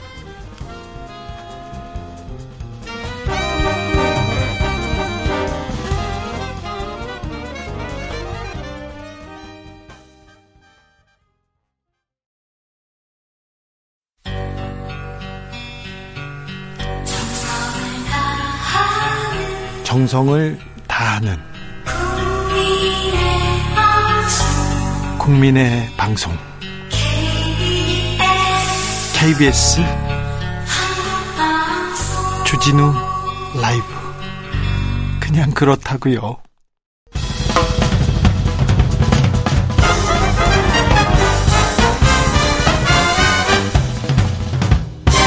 훅 인터뷰 모두를 위한 모두를 향한 모두의 궁금증 훅 인터뷰입니다. 아, 전당대회 가장 큰 변수 어, 국민의힘 전당대회 아, 이른바 언론에서는 이준석 사단이라고 불리우고 있습니다. 천하용인 4인방. 아, 그리고 야당에서도 주목하고 있습니다. 이 주자들의 약진을. 아, 그리고 윤심 경쟁으로 얼룩졌다. 이번 전당대회가 이렇게 얘기하고 있는 것도 있고요. 국민의힘. 아, 이준석 어, 국민의힘 전 대표에게 직접 한번 이야기를 나눠보겠습니다. 오랜만입니다. 네, 안녕하세요. 네, 잘 지내시죠? 김재동 씨잘 지내시죠? 전 잘 지냅니다. 우리 그러니까요. 이렇게 다정하게 안 보이잖아요. 항상 매주 이 방송 같이 하다가 네. 오랜만에 보네요. 아, 그러니까요. 매주 대기실에서 같이 이렇게 네. 눈 마주치고 있다가 네. 어, 그래도 왔다 갔다 하면서 이렇게 대타 할 때마다 어떻게 윤석 전 대표하고는 이렇게 자주 만나요? 끊어질 인연이 아닌 것 같습니다. 네. 즐겨요, 즐겨요. 아, 즐겨요. 네. 아, 그래도 이어갑시다. 예. 아, 그 지난주에 그 최고위원 후보들의 경우에는 네. 그 윤석열 대통령계와 어 천하용인 그러니까 천하람 허은아 음. 김영태 이기인 네. 네, 이렇게 이름 한 번씩 불러주는 게 좋죠. 이준석 네. 전 대표 나와서 이름 한번 네. 불렀습니다. 어 전원 생존 했습니다. 이거 어 이 결과가 의미하는 바 뭐라고 생각하십니까? 소위 말하는 국민의힘이라는 그 보수 정당에서 이제 개혁 얘기하면서 뭔가 바꿔보려고 하는 사람들의 움직임이라는 게 세대별로 조금씩 다릅니다. 처음에 이제 유승민 의원이 박근혜 대통령과 갈등이 생기면서 이제 음. 바른정당 시도하고 이렇게 하면서 생겼던 분파가 그때는 사실 유승민 의원이 배신자론에 이제 집중 타격받고 그냥 쓰러졌죠, 사실. 음. 그걸 극복하지 못하고 쓰러진 거죠. 근데 그 다음에 이제 보면은 이준석이라는 사람이 혈혈단신으로 이제 당대표를 한번 했고, 음. 이번에 천하람 선거 캠페인을 보면 약간 달라진 게 뭐냐면은, 음. 동지들이 많이 생겼습니다. 아 세력들이 생겼다. 이제 아까 말했던 천하 용인이라는 그 네 명의 걸출한 후보를 만든 것도 있거니와 음. 지난 전당대회 때 저는 세 명이랑 선거했거든요. 음. 어, 지금은 수십만의 당원과 함께 음. 어, 그리고 또 선거 캠프도 보면 자원봉사도 많고 음. 완전 달라진 분위기 사고 있고 저희가 이제 세력이 커지는 게 보이는 겁니다. 음. 제일 차별화되는 거 뭐라고 생각하십니까? 그러니까 이렇게 세력이 커졌다 할 때는 이 세력이라는 건데 네. 예전에 국민의힘 내부의 세력과 지금 새롭게 생겨난 세력의 가장 큰 차이점 딱 한마디로 정해 주신다면 적어도 젊은 사람이 당 대표가 되는 게 국민의힘에서는 생소한 일이 아닙니다. 음. 네, 그게 아마 가장 큰 무기일 것이고 음. 아무도 제가 처음 나왔을 때는 상대 후보 계속 나이로 공격했거든요. 네. 지금 뭐 토론이나 뭘 봐도 천안 후보가 저보다 한 살 어린데 음. 나이 때문에 안 되라는 말 할 수 없게 됐습니다. 음. 왜냐하면 젊은 당 대표 뽑아놨더니 대통령 선거 이겼죠, 지방 선거 이겼죠. 음. 정당은 선거 이기면 최고입니다. 음, 음, 근데 음. 지금 이제 나와가지고 뭐 네 명 후보 남은 분들 보면은 음. 안철수 후보가 지위에서 선거를 이긴 적이 있는가? 아니면 황교안 후보가 이긴 적이 있는가? 음. 이런 게 이제 그들도 사실 자랑할 게 별로 없거든요. 이제 보면은. 네. 그렇기 때문에 천하람 후보가 경쟁자 입장에서 오히려 젊은 당 대표가 최근에 승리를 이끌었던 기억을 바탕으로 음. 좀더 유리하게 갈 수 있다 이렇게 봅니다. 알겠습니다. 그러니까 대통령 선거 그리고 총선의 승리는 젊은 당 대표 이준석을 뽑았기 때문이었다. 지선, 지선. 네. 아, 지선. 네. 예, 알겠습니다. 자, 그러면 그래서 어 앞으로도 이런 선거에서 승리하려면 어, 이 천하용인 사인방이 당선돼야 된다. 이렇게 지금 그러니까 이런 거죠. 제가 방금 전에 그 얘기를 한 이유는요. 음. 그러니까 제가 소극된 말로 잡벅해가지고 기계한 게 아니라 음. 국민의힘의 지지층이라는 것이 그러니까 결국 김종인 이준석 체제가 들어오기 전과 비해 가지고 많이 확장이 됐습니다. 음. 특히 젊은 세대로 세대 확장을 했고요. 음. 호남 같은 경우에 전라도 같은 경우에는 저희가 진짜 노력을 많이 하고 해서 네. 보수 정당의 역대 최고 득표율을 저희가 만들어냈습니다. 음. 이게 부족하다고 느끼는 분도 있겠지만 그러면 이 방향으로 더 열심히 가야죠. 음. 왜냐하면 그 전 방향으로 다시 갔을 때는 그나마 확장한 것들 다시 또 이뤄놓게 될 겁니다. 음, 그래서 제가 여- 여쭤보고 싶은 것은 네. 지금 방금 말씀하신 그 전 방향으로 다시 간다고 보시는 것이고 그렇게 선거에서 이겨놓고 왜 이준석 전 대표를 쫓아냈다고 생각하십니까? 이게 있어요. 그 보면 원래 보수 정당이 예. 사실 선거 네 번 연달아 지면서 물에 빠졌었는데 이제 꺼내놓으면 보따리 생각나는 거거든요. 보면은. 음, 음, 보따리 지금 챙겨가는 거다. 이번 전당대회를 보면서 윤핵관이라는 사람들이 했던 말들을 보면은 이런 거잖아요. 이준석 때문에 크게 이겼는데 작게 이겼다. 그리고 안철수 단일화는 효과가 없었다. 뭐 이런 얘기 하거든요. 음. 그 말인즉슨 그분들의 인식 체계에서는 자기들이 너무 대단한 거예요. 윤핵관이 너무 대단해가지고 또는 윤석열 대통령이 너무 대단해가지고 가만히 있으면 이겼다는 거예요. 음. 네. 그 말에 대해서 어떻게 생각하십니까? 그럼 시청자분들이 하나씩 의견 보내주십시오. 어떻게 된 건지. 그거는, 청취자분들께서. 네, 제 입으로 말할 이유도 없고요. 아마 아. 우리 청취자분들이 다 알고 있을 겁니다. 그러니까 윤석열 대통령 개인으로는 승리할 수 없었다 이 얘기를 하시는 거 아닙니까 지금? 저는 이렇게 생각합니다. 중간에 이제 제가 아니 그때 보면 조수진 의원 같은 분들이 제가 선대위에서 얘기를 하니까 나는 당신 말 듣지 않겠다 하고 막 이렇게 음. 반발하고 그래가지고 아나 그럼 선대위 안 한다고 제가 그만뒀던 적이 있었는데 음. 그때 지지율이 수직 낙하해가지고 그때 보면 이제 윤핵관들이 선거를 주도하는 시기가 있었어요 선거 중에 음. 2021년 11월 12월 이럴 때 음. 그때 지지율이 이재명 후보한테 역전당했습니다.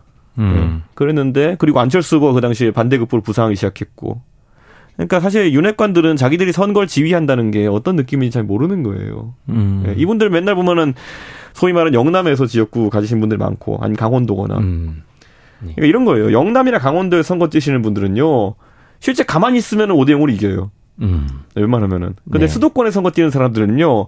시작할 때 5대 0으로 지고 있어요. 음. 그러니까 몇 골 먹는지와 관계없이 다섯 골을 넣어야지만 선거 이길 수 있는 겁니다. 최소한 다섯 골 음. 여섯 골 이- 넣어야지만이. 그래서 수도권 출신의 사람들은 공세적 선거를 하고요. 음. 영남 출신의 당 대표가 있으면 보통 수재적 선거를 합니다. 그러니까 수도권 출신의 사람들은 중도에 확장을 해야만 당선이 될 수 있는 것이고, 그렇죠. 어, 하지만 어, 영남의 지역구를 두시고 계신 분들은 중도 확장까지 필요 없으니까 그런 자세를 취할 수 있다. 승리의 기본 조건이에요. 수도권에서도 다섯 골 넣는다고 이긴다는 보장 없어요. 몇골 더 먹을 수 있으니까.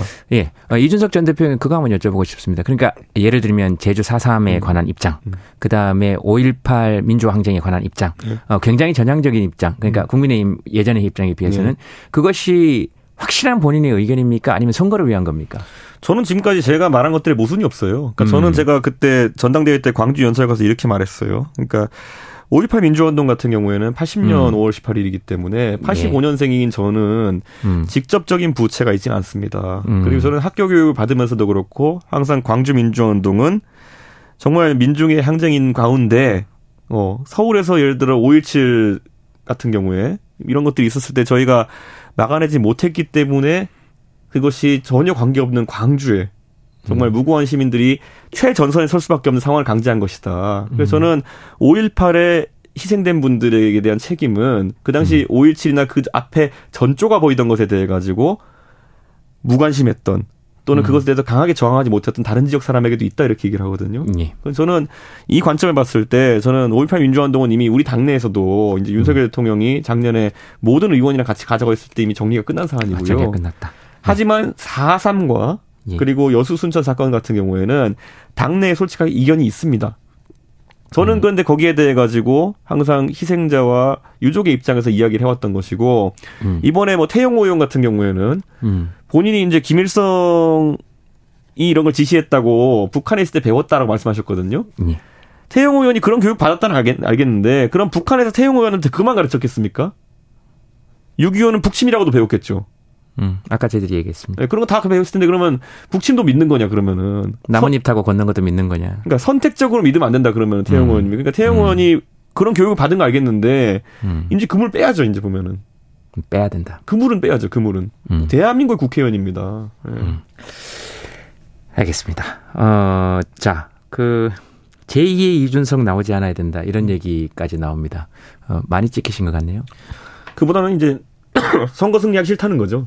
아, 선거를 승리하기 싫은 거다. 그러니까 이런 게 있어요. 김재동 씨도 아마 민주당 분들이랑 많이 친할 텐데 어, 제 이미지가 도대체 어떻게 돼 있는 겁니까? 그게, 대중의 이미지예요. 김재동 씨에 대한. 아, 그래요? 그건 거부하시면 안 되고. 알겠습니다. 근데 김재동 씨도 주변에 얘기 들으면 아마 이 민주당 분들 같은 경우에는 저도 친한 민주당 사람 많습니다. 근데 그분들이 반농담조로 저한테 이를 갈아요. 어, 예. 대선과 지선에서 네가 왜 그걸 해가지고 어? 아. 자기들이 대패했다고. 아, 졌다 오히려 너 예. 때문에 졌다 우리가. 예. 예. 그러니까 민- 이런 거예요. 밖에 나가면 대부분의 국민들 플러스 민주당 지지자 하시는 분들 같은 경우에는 네. 이준석 때문에 이제 선거 결과 그렇게 됐다고 생각하시는 분들이 있고 아, 아.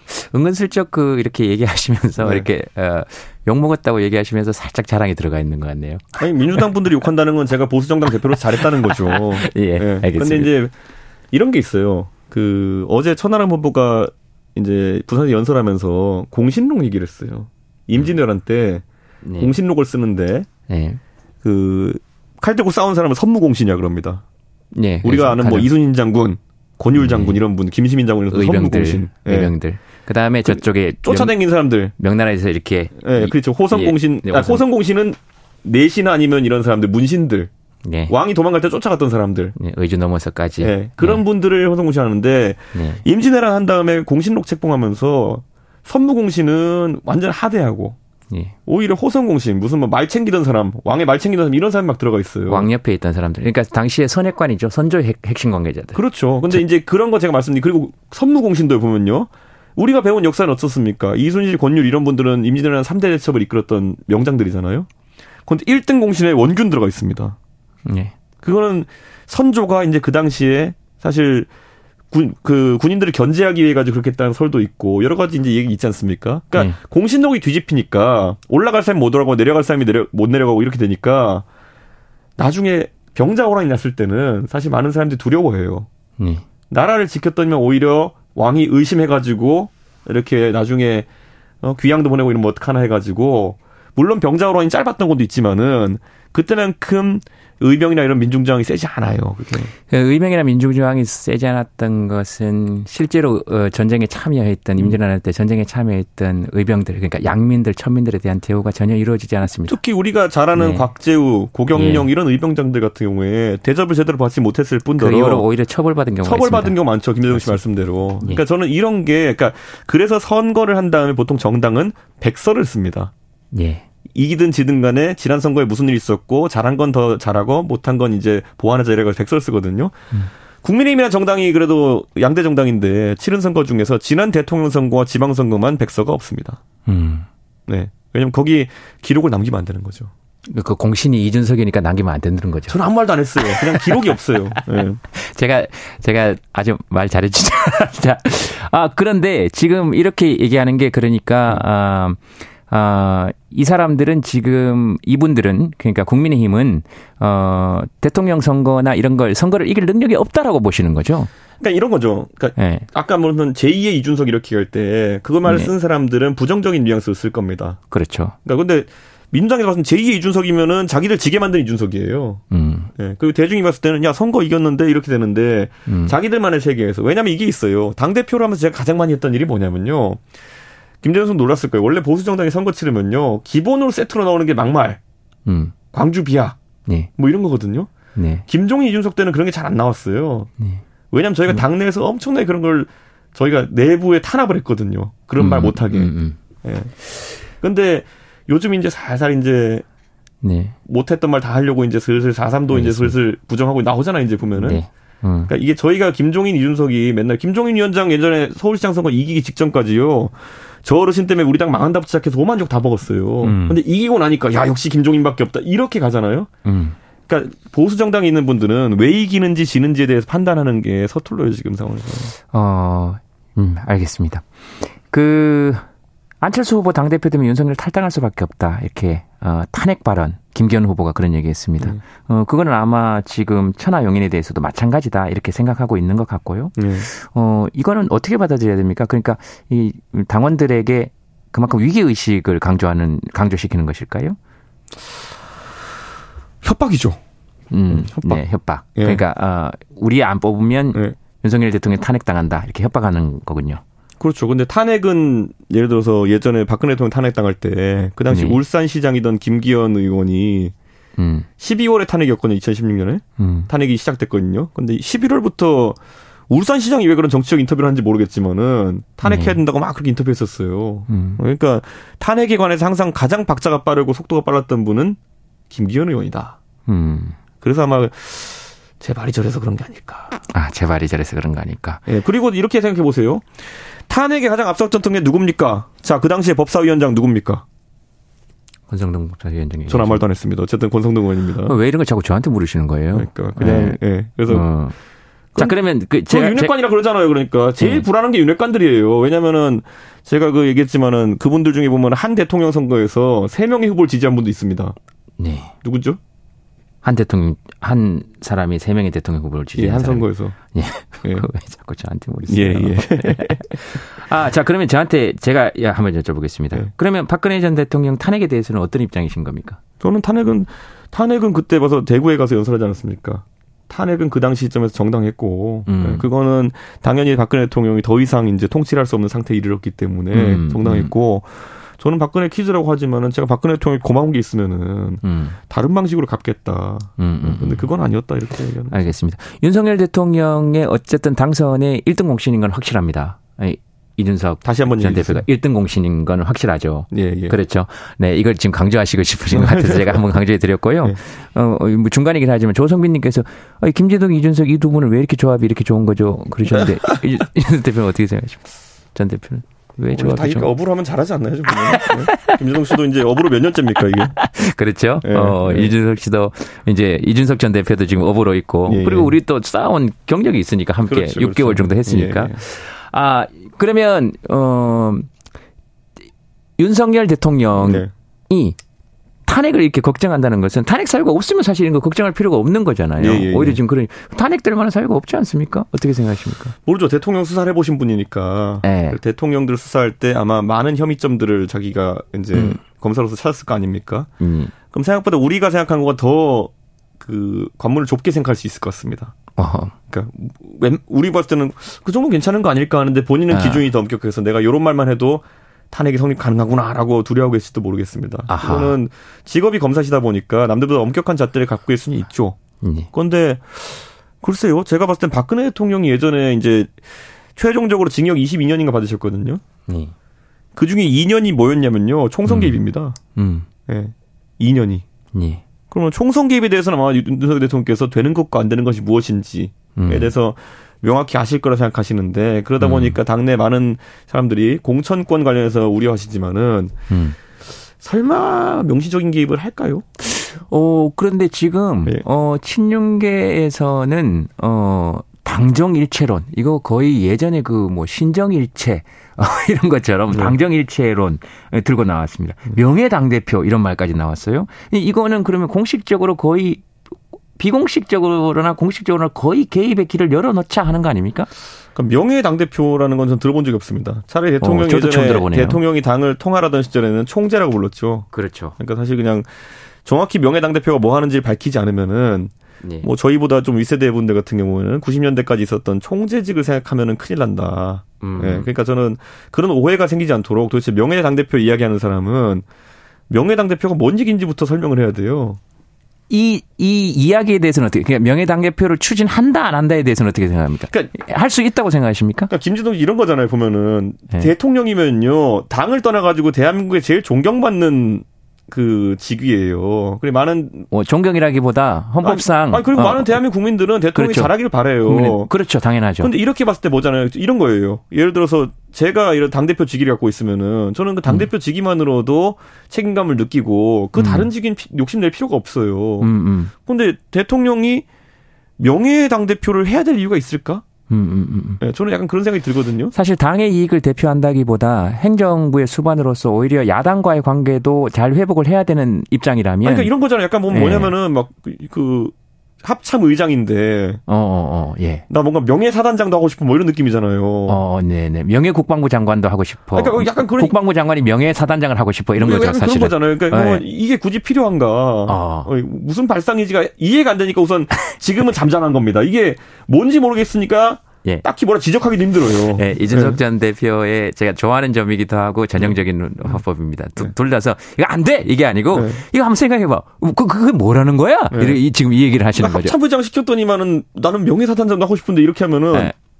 꿈이 뭐야 이렇게 되는 거예요. 네. 그럼. 차라리 사단장을 하던가. 그렇죠. 예. 어, 그, 왜, 그 합참 네. 의장이면 다 이게 통솔하면 되는데, 네. 너 그럼 54단장 한 적 있으니까 나 거기 명예 사단장 할게. 그 지금 54단의 새로운 사단장이 자기 영이 잘안 쓰니까 합참 의장이 된 사람을 불러와서 명예 사단장을 시키겠다. 안 되면 저 합참 의장도 날아간다. 이렇게 얘기한다는 거다. 이런 거. 이해가 안 가니까 복잡해지는 것 같아 그만하시죠. 알겠습니다. 예. 자기가 얘기해놓고 결국 제가 줄이면 나보고 그래. 저도 뭐 참, 하도 네. 복잡하게 김정은 씨가 몇 사단 이러니까 복잡해가지고.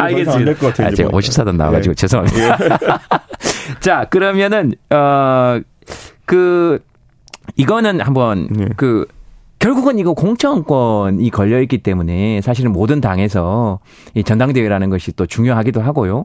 어, 그런 건데, 어, 천하람 당대표 후보 예. 대통령 공천 불개입을 당헌에 명시하겠다. 예. 사실 이게 저 친윤계 쪽에서 보면 거의 대통령의 입김 자체를 차단하겠다. 네. 이제 앞으로 이런 것이고 김기현 후보가 당 대표 되면 공천 학살의 우려가 있다. 음. 이건 아마 이쪽으로 이제 어떻게 보면 협박인 것이고. 어, 대통령 당무 개입 논란에 대해서는 어떻게 보십니까?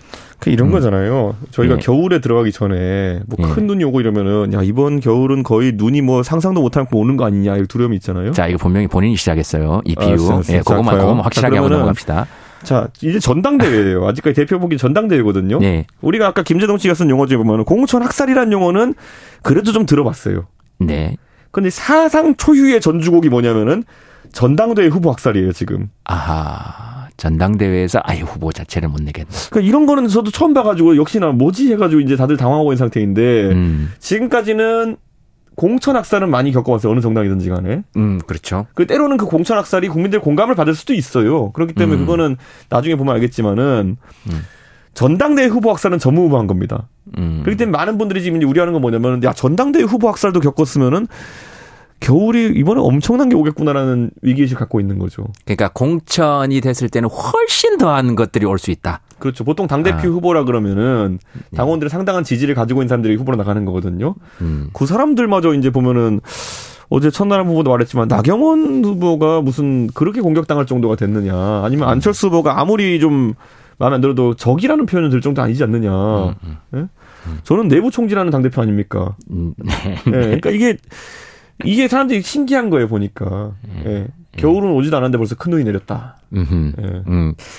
자, 그러면 제가 좀 쉽고 네. 어그 지금 말씀하신 걸 제대로 그냥 그냥 한번 물어보겠습니다. 아, 만약에 지금 김기현 후보가 당선이 되면 네. 윤석열 대통령의 당무 개입, 공천 개입은 확실할 거다. 저는 대통령이 아까 말했듯이 박근혜 대통령에게 그 징역 2년을 안긴 분이기 때문에 음. 법적으로 문제되는 개입을 오히려 안 하시려고 노력 중이다.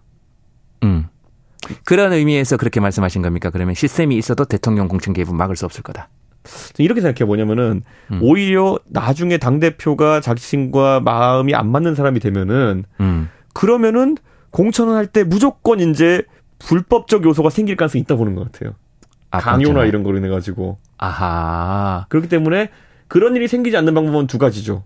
내, 나, 내가 말만 하면 이견이 없을 사람이 첫째고. 입안에 혀처럼 놀 수 있는 예. 당대표. 그 다음 아. 두 번째 대안이 뭐냐면 대통령의 멘토께서 또 조언하셨잖아요, 보면은. 아, 네. 그렇게 되면은 불법 행위가 생길 수 있으니 마음이 안 드는 사람이 있으면 그러면은 탈당해서 신당을 차려야 된다. 지금 여기서 대통령의 멘토라는 건 누구를 말씀하시는 겁니까? 늘 본인 입으로 말씀 안 하시더라. 존경하는 심평 변호사님. 아, 네. 네, 이번 선거에 큰 도움이 되었습니다. 근데 어쨌든 제가 이렇게 말씀드리잖아요. 그러니까 이걸 김대중 씨도 이제 이걸 이렇게 보셔야 되는 게 대통령은 네, 말씀하시면 듣겠습니다. 그 본인이 박근혜 대통령 2년 보낸 걸 너무 잘 알고 계세요. 그러니까 음. 하면 안 되는 걸 아는 거예요. 뭘, 뭘 하면 안 된다는 예. 거를. 예. 자, 그러면 내 마음에 맞는 사람이 국회의원 많이 됐으면 좋겠는데 그 문제되는 선을 다 안 밟고 하는 방법은 1. 내 말을 들을 당대표를 만들어야 된다. 음. 2. 아니면은 내 마음 안- 내 마음을 잘 모르는 당 대표가 될 것 같으면은 그 사람한테 뭔 말하면 큰일 난다. 네. 그러니까 아예 당을 새로 차리자. 그래서 대통령실을 끌어들이는 건 부적절하다. 지금 대통령실에서 그런 얘기를 했잖아요. 그러니까 이런 전당대회에 대통령실- 아무도 대통령실 안 끌어들여서 자기들이 참전해가지고 대통령 멘터가 막 이렇게 얘기하고. 자, 예. 그러면 그건 윤석열 대통령이 진심이 아닐 것이다라고 보는 것이죠. 그러니까 지금 지금 이준석 전 대표가 얘기하는 것은 음. 아, 윤석열 대통령의 이 입맛에 맞는 사람이 당 대표가 되지 않으면 어, 탄핵에 관련되는 것만큼의 여러 가지 지시를 해야 되니 음. 아예 안 할 것이고 아, 아니면 다른 방법으로 해야 되는 것이고 다만 어, 염화 시중의 미소처럼 싹 웃으면 알아들을 수 있는 저 미소의 의미를 알아들을 수 있는 사람이 당 대표가 되면 굳이 개입을 할 필요가 없으니 음. 아마 그래서 지금 어, 그런 생각을 가지고 있다는 것인데 그렇게 되면 지금 전당대회 윤석열 대통령이 개입하고 있다는 거지 않습니까? 아, 정치 이해력, 이해력이 굉장히 높아졌어요. 아 저요? 예, 예. 저 시사 프로그램 2년 진행했어요. 왜 아니, 이러세요? 이건 굉장히 이건 지금 저희가 지금 위험한 진실을 말하고 있는 거예요. 또 저희란다. 예. 저는 이준석 전 대표가 얘기한 거를 얘기하는 거라니까요. 어쨌든 근데 거기서 이제 보면 이런 거예요. 지금 그러니까 그 얘기를 하신 거잖아요. 자, 대통령의 멘토라는 분이 두, 두. 가지 얘기를 했어요, 보면은. 자, 예. 아까 말했듯이 이거는 어떤 탄핵의 가능성이나 찰, 추, 창당의 가능성을 이제 이야기하잖아요, 보면은. 네. 근데 이제 창당이라는 건 아까 말했던 것처럼 그 공천 개입으로 문제될 상황을 하지 않기 위해서는 당을 새로 차리는 수밖에 없다. 만약에 아하. 당대표가 마음에 안 맞는 사람이면은. 왜냐? 그렇네요. 당대표가 마음에 안 나는 사람이면은 허심탄회한 대화가 안 된다는 거예요. 그리고 그걸 지시하면 안 되는 것이잖아요. 안 법적으로. 되니까 아예 따로 그렇죠. 가야 되는 거다. 아하. 이렇게 하는 것이고. 탄핵의 가능성은 이거예요. 아, 내가 수사해 보니까 탄핵이라는 아. 게 어려운 게 아니야. 그러니까 아. 뭐냐면은 사실 정치인들이 모여가지고 뭐 문제 삼아가지고 3분의 2석 넘겨가지고 탄핵하면은 탄핵될 수 있어. 예. 그러니까 탄핵에 두, 탄핵을 나랑 마음에 안 나는 당 대표가 있으면은 탄핵에 나설 것이다. 알겠습니다. 자, 지금 이준석 전 대표 얘기를 들어보니까 이제 김기현 후보의 탄핵 발언을 그렇게 해석하시고 계시는군요. 네. 만약에 내가 당대표가 안 되면 대통령 입맛에 맞는 당대표가 안 될 것이고 네. 그렇게 되면 분당이 될 수도 있고 탈당이 될 수도 있고 만약에 공천에 개입하게 되면 그 마음에 안 맞는 당대표가 그런 걸 얘기할 거니 대통령이 탄핵될 수도 있다. 그러나 나는 대통령의 뜻을 미소만 보고도 알아, 알아서 대통령의 뜻에 따라서 공천할 수 있으니 나를 뽑아야 된다. 그래야 탄핵의 사유가 없어진다. 이참 얘기. 잘했어요. 예. 저 들으셨죠, 여러분? 네. 제가 제가 보수 정당의 대표에게 칭찬받는 사람. 참 잘했어요. 참 잘했어요. 고맙습니다. 근데, 예. 자, 그 얘기인 것 같습니다. 예. 자, 요 얘기만 물어보고 여쭤보고 마무리하겠습니다. 이준석 전 대표, 정치 정치인에게는 국민이 우선입니까? 선거 승리가 우선입니까? 심은정 씨의 질문입니다. 이렇게 얘기해요. 선거 승리를 통해서 이루고 싶은 것이 명확하다면은 네. 선거 위해서 전력을 다하는 게 옳습니다. 그렇기 예. 때문에 저는 선거 승리에서 좀 실질적인 일을 하는 정치권이 됐으면 좋겠어요. 알겠습니다. 예. 아, 선거 승리를 통해서 국민에게 봉사하는 것이 우선이다. 네. 요 대답은 제가 예상했습니다. 예. 이승재 대표 자주 뵈- 아 제가 자, 방송에 못 나서 자주 못 뵀습니다. 감사합니다. 고맙습니다. 네, 고맙습니다. 응원하겠습니다. 아, 어, 인터뷰를 조금 더 가져도 됩니까? 1분. 아이, 고맙습니다. 이 어이구야. 지금 워낙에 추가 시간 더 뭐, 줬네. 어, 추가 시간 더 줬네요. 이 네. 참 잘했다 그래가지고 왔습니다. 어, 자, 당원 대상의 여론조사도 이제 한번 네. 좀 어쨌든 돌려가 남은 변수 어, 가장 이, 이 지금 돌풍이 이어질 거라고 생각하십니까? 지금부터 이제 토론이 한 네다섯 번 계획, 기획돼 있는데요. 지금 예. 이 시간에 이제 토론하고 있습니다. 나중에 예. 재방송 한번 보시고요. 그, 이제는 후보의 영역입니다. 후보의 시간입니다. 아, 지금까지 후보의 초반 분위기를. 띄우는 역할은 제가 사실 천하람 후보와 이제 천하용인 후보의 그렇죠. 그 천하용인 후보의 그 후견인 비슷하게 끌고 왔지만은 음. 지금부터 천하람 후보와 그 네 후보가 치고 올라갈 수 있는지 보여주는 시간이 필요하거든요. 네. 마찬가지로 안철수 후보도 지금까지 본인에게 고착화된 그런 이미지를 극복할 수 있냐 시간이 될 것이고요. 네. 김기현 후보에게는 윤핵관의 그림자와 대통령의 그림자를 떨칠 시간이 있느냐. 아하. 황교안 후보는 부정선거만 얘기하던 거에 벗어날 수 있느냐. 아하. 각자 과제가 있어요. 예, 그러니까 저는 냉정하게 이 네 분 중에서 음. 그걸 각자의 한계를 돌파하는 사람들이 좀 음. 주목받지 않을까. 지금은 숫자랑은 아무 완전 다른 판이 펼쳐질 거다. 어, 당선되고 나면 이준석 이준석 전 대표를 또 모른 척할 가능성은 없는 거죠.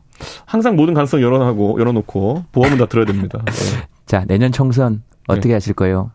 저는 무소속이라도 나가실 겁니까? 아이, 지금 그 현실적으로는 공천을 받기가 당원권을 회복해야 되는 거 아닙니까? 먼저. 당원권 정지는 어차피 뭐 그때 총선 때 가면은 다 네. 의결을 풀고 이렇게 합니다 보면은 그때 어차피 아, 확신하시는군요. 옛날에 그 홍준표 후보도 그 대선 나갈 때 당원권 정지 상태였어요. 어, 네. 예. 그런데 그거 그냥 풀어주더라고 보니까. 그러니까 아. 웬만하면 그때는 그렇게 되는데 어허. 모르죠. 요즘 안 풀어주면 어떻게 하실 거냐는 거예요. 그러니까. 아, 그럼 저는 무궁무진하죠 할게 이제 보면은. 아하, 예. 오히려 넓다. 예. 근데 원래 그 작게는 노출 안 시키는 게 원래. 제가 예전에 큰일 날 뻔한 게 뭔 줄 아세요? 제가 옛날에 이태원 살 때 그 예비군을 갔는데 예. 그 향방 향토방이 작전 계획 중에 작게. 예. 예. 이태원역을 지켜라가 있어요. 음. 제가 그래서 향토 예, 그 어디 방송 가가지고 이태원역을 지키는 것이 이태원 예비군의 목표다고 얘기했는데 그게 작전 노출이었어요. 아, 그렇죠. 그, 예. 그거는 군사 작전을 노출하면 안 되죠. 지금 또또 했네요, 그건 지금. 어, 예. 네, 그러니까 그- 이런 거 당연한 작전도 노출시키면 안 되는 겁니다. 예, 외교상 전략도 원래 노출시키는 거 아니거든요. 예, 예. 자, 그, 어, 이준석 대표가 신당 창당 네. 혹시 가능성 있습니까? 천하람이 이기는데 왜 합니까?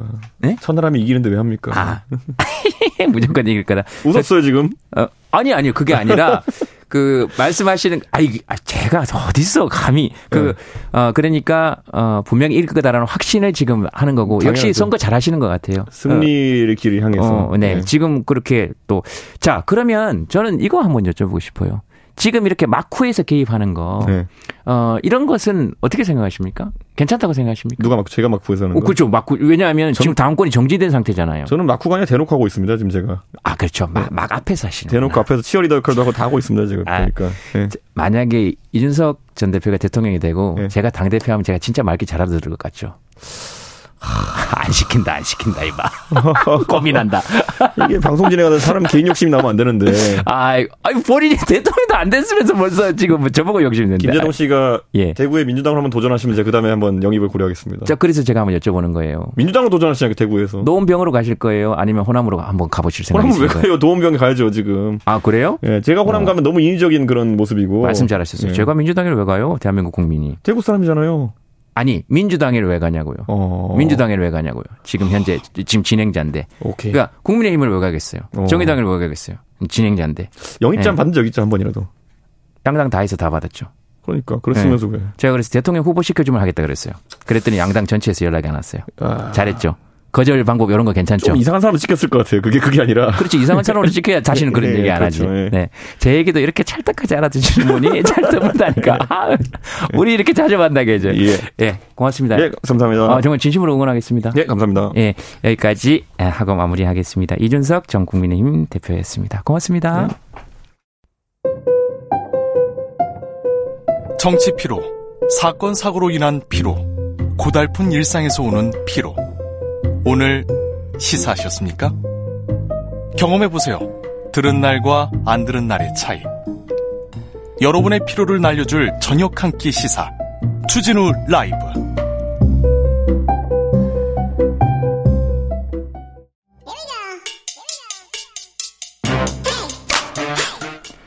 과학을 향한 진지한 고민, 과학과의 수다.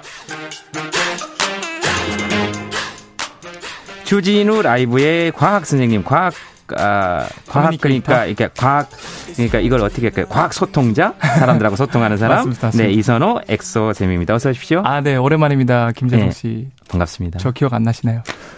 아, 이거 이런 질문 제일 무섭던데. 야 잠깐 잠깐. 사실. 기억이 안 날 수밖에 없는 게 제가 15년 전에 대학생 이제 가톨릭 대학교 생명공학과를 다닐 때 강연을 오셨거든요. 대구에. 아 이제 아, 그 저, 저. 서울에 있습니다. 예, 예, 예, 네. 예.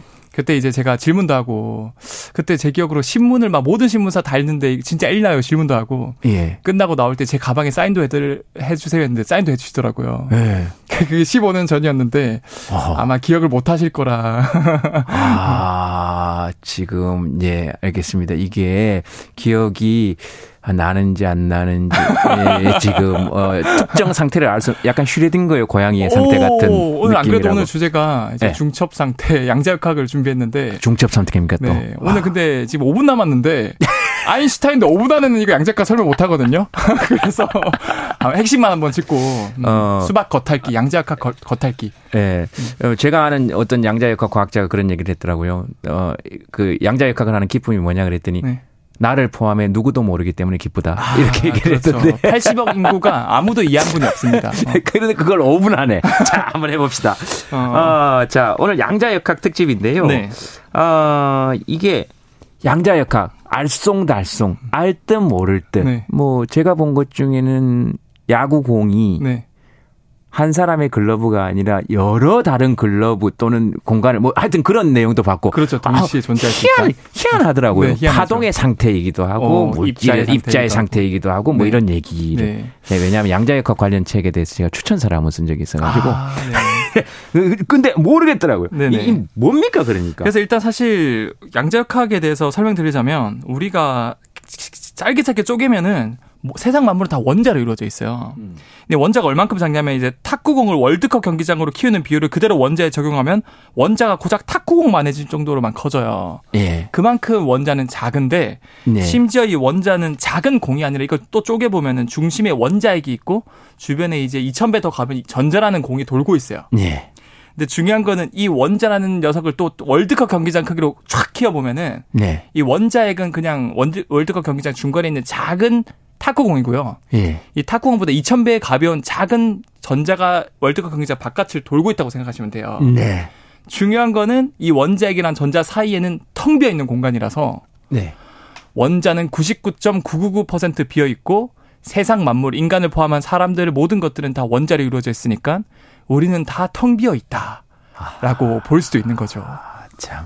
잠깐만요. 옆에서 방석 펴놓고 절 좀 하겠습니다.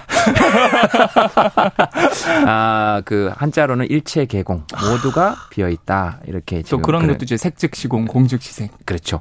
어, 겉으로 보기에 꽉 차 보이나 안으로 들어가면 비어 있는 세계이고 아, 맞습니다. 비어 있는 세계에서 보면 꽉 차 보이나 꽉 차 있는 세계에서 보면 비어 있다. 그러나 안이 그래도, 둘이 네. 경계가 있는 것이 아니다. 아우, 맞- 경계 지을 정확합니다. 수 없다. 이게 참 소름 돋는 게 양자역학이랑 이런 불교의 그런 거랑 결이 맞는 게 굉장히 많거든요. 아하. 뭐 물론 뭐 기독교나 이런 것도 뭐 또 결을 찾아보면 그렇죠. 맞는 게 있을 수. 찾으면 찾을 수 있고. 야, 네. 자 그러면 이게 좀 허무해지지 않습니까? 이게 그 그러니까 이런 양자 역학을 어떤 학문, 그러니까 이런 원자를 가지고 어, 무엇을 하는 학문입니까? 그래서 사실은 이게 양자 역학이 처음에 그 시작된 계기가 이 음. 원자핵을 제가 원자핵보다 2000배 가벼운 작은 공 같은 전자가 돈다 그랬잖아요. 네. 근데 얘한테 에너지를 주면은 좀 더 높은 궤도로 돌고 에너지를 방출하면 다시 낮은 궤도로 내려서 돌거든요. 네.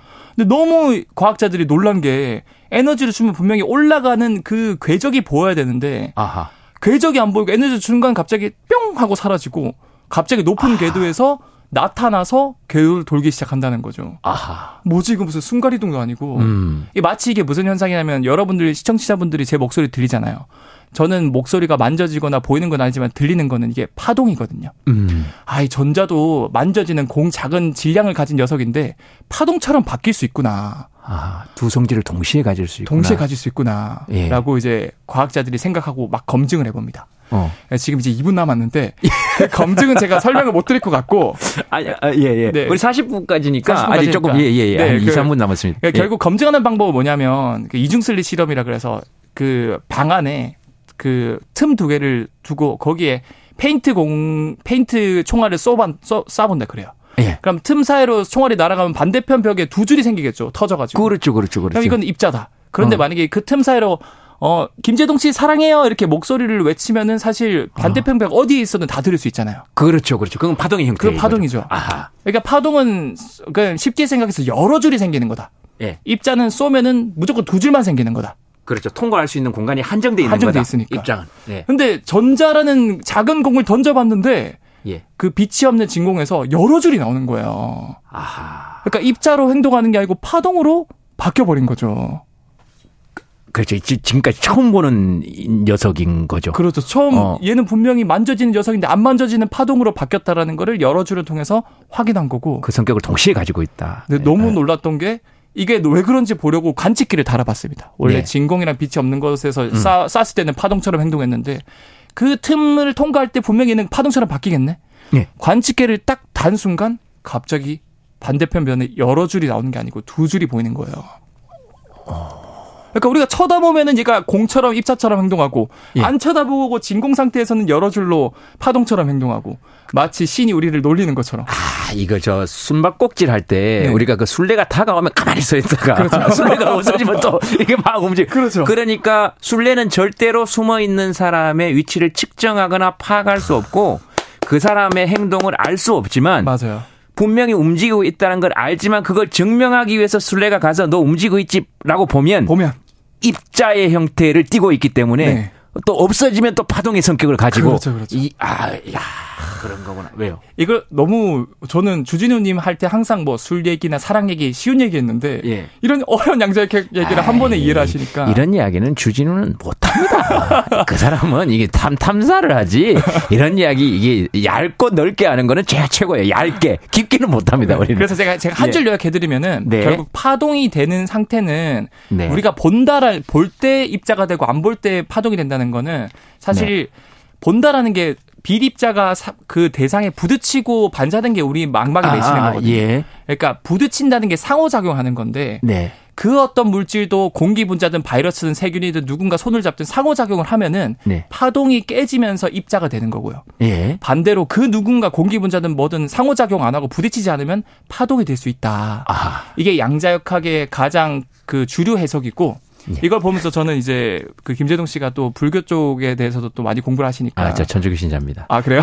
프란치스코. 네, 아무튼 이제 그 색즉시공 공즉시색 말한. 것처럼 어, 네. 물질은 곧 공이다. 그 다음에 공은 다시 물질이다. 어, 이런 마무리를 드리고 싶네요. 알겠습니다. 2081님께서 퇴근길에 고품질 과학을 듣고 있으니 정체가 되어도 짜증이 안 납니다 하셨는데 감사합니다. 예, 네. 에, 짜증이고 평상심이고 평상심이고 짜증이다 이렇게 마무리해서 네. 정체돼 고맙습니다. 있어도 파동 상태로 가면 순간이동할 수 있다. 네. 그렇습니다. 아, 알겠습니다. 바로 순간이동하겠습니다. 교통정보 알아보겠습니다. 교통정보센터 김한나 씨.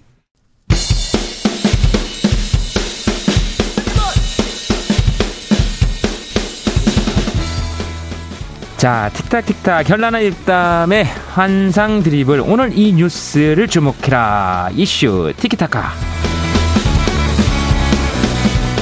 아주 뜨거운 이야기들 나눠보겠습니다. 오늘 특별 손님 이강윤 정치평론가 어서 오십시오. 안녕하세요. 예, 반갑습니다. 그리고 최진봉 성공회대 교수 어서 오십시오. 네, 안녕하세요. 네, 반갑습니다. 예. 아, 뭐 바로 여쭤보겠습니다. 어, 국민의힘 당 대표 후보들이 TV 토론 지금 주- 진행되고 있는데요. 김기현, 안철수, 천하람, 황교안 후보 각각 어떤 승부수를 띄울지 어, 우리가 볼 때 아, 이 사람들의 가장 큰 특징이 뭘까? 이걸 좀 관점으로 해서 어떤 걸 봐야 될까? 먼저 이강윤 정치평론가. 우선 김기현 후보는 윤심은 뭐라 해도 나에게 있다. 아하. 그리고 우리 보수 정당 계열, 보수 계열 정당에서 제일 중요한 것은 대빵맘 아니겠느냐? 아, 윤석열 대통령의 마음이 마음에 아니겠- 있다. 아하. 라는 것이 거기고 안철수 후보는 아. 그러지 마세요. 수도권 승리를 위해서 내가 필요해요. 아, 아. 근데 지금 요즘 많이 기가 좀 죽어 있고 우울할 거예요. 왜요, 왜요? 아시잖아요. 어, 왜, 뭐. 동격이 아니야. 그리고 뭐 방해꾼 적 이런 말들 아, 많이 맞은 게 있기 안쪽에서. 때문에 음. 아무튼 분투는 할 텐데 이분이 그리고 순발력 있는 TV 토론에는 조금 적합치 않은 점이 있어요. 아하. 네. 음, 네. 그 두괄식에도 조금 약한 음. 점이 있고 그래서 네. 한번 보십시다. 저력은 있으니까. 음. 천하람 후보는 아마도 당의 열린 구조 그리고 new 리더 국힘이 나아가야 할 새로운 당의 진로 음. 새 모습에는 나가 맞다. 내가 이번에 될 가능성이 솔직히 그렇게 높아 보이진 않지만 앞으로 저의 손끝을 보고 같이 나가자. 뭐 이런 음. 것을 얘기할 것 같습니다. 음. 아울러 윤 핵관에 대한 각을 분명히 세움으로써 네. 자신의 정치적 정체성과 지향점을 네. 분명히 하겠지요. 어, 네, 네. 그럼으로써 일정 네. 부분 자기 정치적 지분도 확보하는 네. 부수적 효과도 있을 겁니다. 네. 황교안 후보가 의외로 네. 오늘 지금 첫 번째 열리는 데서도 상당히 모두각이 내지는 네. 비슷하게 좀 터프하게 나온다고 얘기를 막 들었는데 네. 일단 골수 또는 전통적인 보수 강경 진 지지자들을 대변함과 음. 함께 기독교 뭐 근본주의적 색- 색채도 좀 있는 것 같고요. 네. 승부에 관계없이 모두 다한테 좀 매섭고 강하게 나올 것 같아서 네. 지지율이 얼마나 올라갈지는 모르지만 TV 토론에서는 일정 부분 이미지는 형성할 수 있겠다 이런 네. 생각이 듭니다. 알겠습니다. 어, 지금 안철수 후보의 그 아마 어, 성대모사를 하신 것 같은데. 아, 아니었어요? 성대모사 하신 것 같은데 같아요. 안철수 후보 쪽에서 어떤 그 반응을 보일지는 한번 보겠습니다. 자, 어, 우리 교수님 어떻게 뭐 보십니까? 네, 비슷한 예. 맥락이긴 한데요. 저는 네. 짧게 말씀드리면 김기현 대표가 당연히 이제 김기현 의원 같은 경우에는 윤심의 핵심은 본인이다 이런 얘기를 할 거예요. 그래서 네. 본인이 돼야 윤 대통령의 성공, 국정 운영의 성공이 이루어진다 이렇게 얘기할 것 같고 그 다음에 이제 황교안 지금 후보 같은 경우에는 뭐 방금 얘기하셨지만 모두가기를 하고 하고 있는 것 같아요. 양쪽을 다 공격을 하면서 본인의 표를 좀 끌어올려고 하는 의도인 것 같고 음. 안철수 후보도 공격하고 김기현 후보도 공격하고 이런 상황이라고 해요. 음. 원래 생각은 황교안 후보 같은 경우에는 김기현 후보 쪽으로 좀 기울지 않을까 하는 생각을 했는데 그렇지 않고 지금 모두 강의를 하고 있다고 하고요. 네. 그 다음에 안철수 후보는 상당히 스탠스가 애매해졌어요. 이것도 아니고 저것도 아니고. 그러니까 왜냐하면 천하람 후보가 없으면 본인이 어느 정도 비윤계에서 리더가 될 수 있다는 강조를 할 텐데 아. 천하람 후보가 더 세게 나가니까 아하. 지금 안철수 후보는 비윤이라고 얘기도 못해요. 본인은 아하. 친윤이라고 얘기하고 있는 상황이잖아요. 아. 근데 스탠스 자체는 또 그리고 윤핵관에서는 비윤으로 이미 찍어놨기 때문에 본인이 그렇게 아무리 발버둥을 친들 비윤의 이미지를 벗어나기는 어렵다. 그래서 스탠스 자체가 상당히 어려운 상황이 됐다고 보여집니다. 저는 이번 국힘 당대표에는 지금 앞에 말한 네 사람이 나왔는데 실제는 한 명이 더 나와 있는 것 같고요. 아하. 네, 그 누군지는 잘 아실 거겠지만 라이언 다들 일- 왜 저한테 자꾸 이러세요? 이게 알겠습니다. 제가 라이언 오늘, 오늘 혼자 독박 한번 쓰겠습니다. 그러니까 윤석열 대통령이 나와 있는 것 같다. 그렇죠. 이 말씀을 다섯 하시- 명이라는 말씀이시죠. 자, 알았어요. 라이언 제가 얘기한 거예요. 일병 구하기가 아니라 라이언 일병 만들기 같아요. 아하, 만들기 같다. 음, 네, 아, 네. 알겠습니다. 결정적일 때마다 나와서 누군가가 치웁니다. 아, 이제 잘 알겠습니다. 저 정말 오늘 집에 가서 많이 울 겁니다. 나오시는 분들마다 다들 잘 아시겠지만 그래서 제가 다.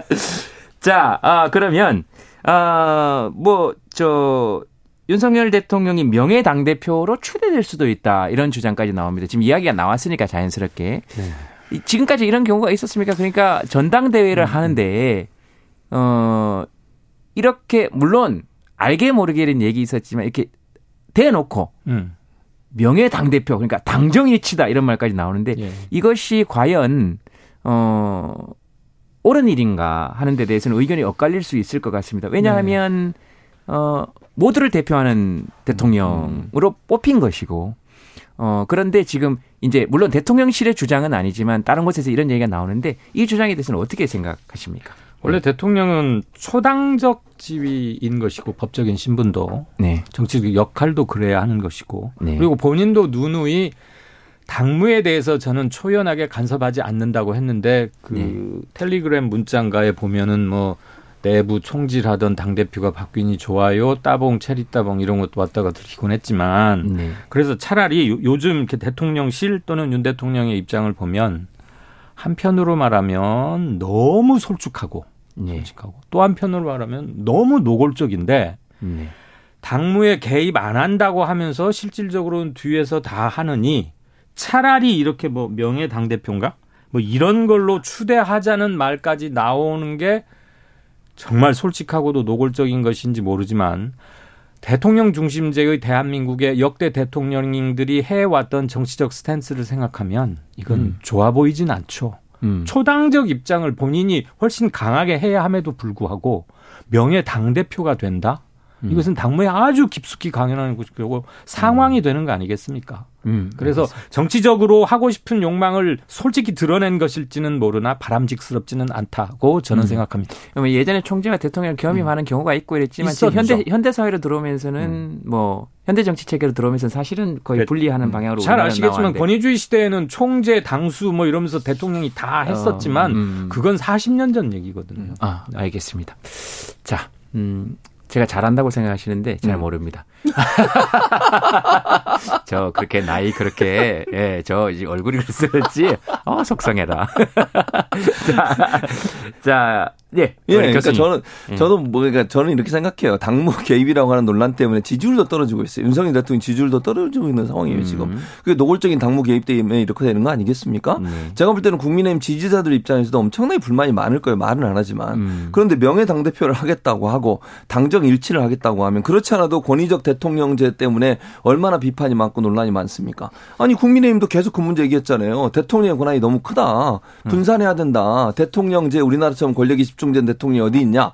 이제 당무에까지 개입을 해가지고 본인이 속해 있는 당을 본인 마음대로 좌지우지하겠다고 하는 생각을 갖는 것 자체가 대단히 저는 위험하다고 생각해요. 자, 그러면 이쯤에서 제가 두 분께 여쭤보겠습니다. 어, 지금 원래 사람이 없을 때 이렇게 얘기를 하면 듣는 사람 입장에서는 좀 억울할 수 있습니다. 그러니까 윤석열 대통령 입장에서는 어, 지금 만약에 듣고 계신다면 좀 억울할 수 있잖아요. 그래서 제가 윤석열 대통령을 좀 변호해 보겠습니다. 네.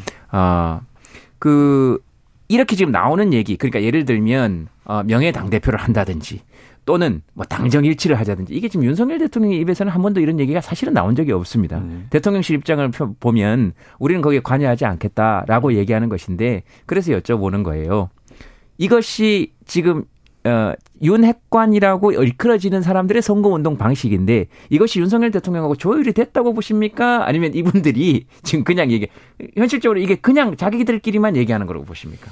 전혀 조율이 안 됐다고 보지는 못하겠습니다. 네. 이걸 가지고 까놓고 일, 뭐, 이, 뭐, 토의를 했을 건, 했는지 안 했는지까지는 음. 모르겠는데, 음. 이심전심 차원에서의 교류는 있을 것이지, 음. 그렇지 않다고 보기는 힘들죠. 왜냐하면 거명돼 있잖아요. 윤 대통령을 명예 당 대표로 추대할 수도 있다.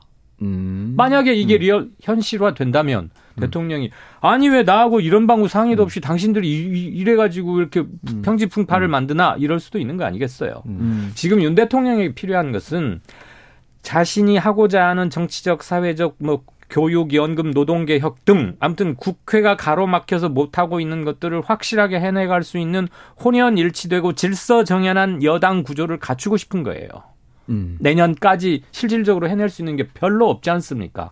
대선에서 이겼지만 실질적으로 정권을 확립하고 수립하는 마지막 꽃봉오리는 내년 총선인데 그러기 위해서는 모든 걸 던져야 할 시점인 건 맞죠. 음. 그리고 총선 전까지 사실 당에 대한 장악권을 유지하려면 공천권을 쥐고 있어야 하는 것이잖아요. 그렇죠. 어, 그러니까 어, 그렇게 보는 것이다. 그러니까 라이언 일병을 만들 필요가 있는 겁니다. 예. 알겠습니다. 계속 그래. 그러니까 알았어요. 제가 할게요. 알았어요. 제가 할게요. 그러니까 대통령 입맛에 맞는 당 대표를 만들 필요가 있다. 대통령 입장에서는 그 말씀 하시는 거 아닙니까? 뭐 자꾸 그저 고생하는 라이언 일병을 여기까지 데리고 와서 알았어요. 제가 다 뒤집어 쓸게요. 알겠습니다. 아주 이준석 네. 전 대표부터 아주 네. 아유 사람을 아주 자 아, 우리 교수님 예. 입장에서는 어떻게 생각하세요? 그러니까 뭐 저도 그렇게 생각해요. 기본적으로 사실은 예. 대통령의 경험 없이 이런 얘기 할 수가 없다. 만약에 음, 기본적으로 경험이 없다. 없이 이런 얘기를 했으면 대통령에서 바로 반응이 나와야 돼요. 어. 그럴 생각도 없고 그런 걸 한 번도 고려한 적도 없다. 이렇게 음. 나오는 게 정상이에요. 아무 얘기 안 하잖아요.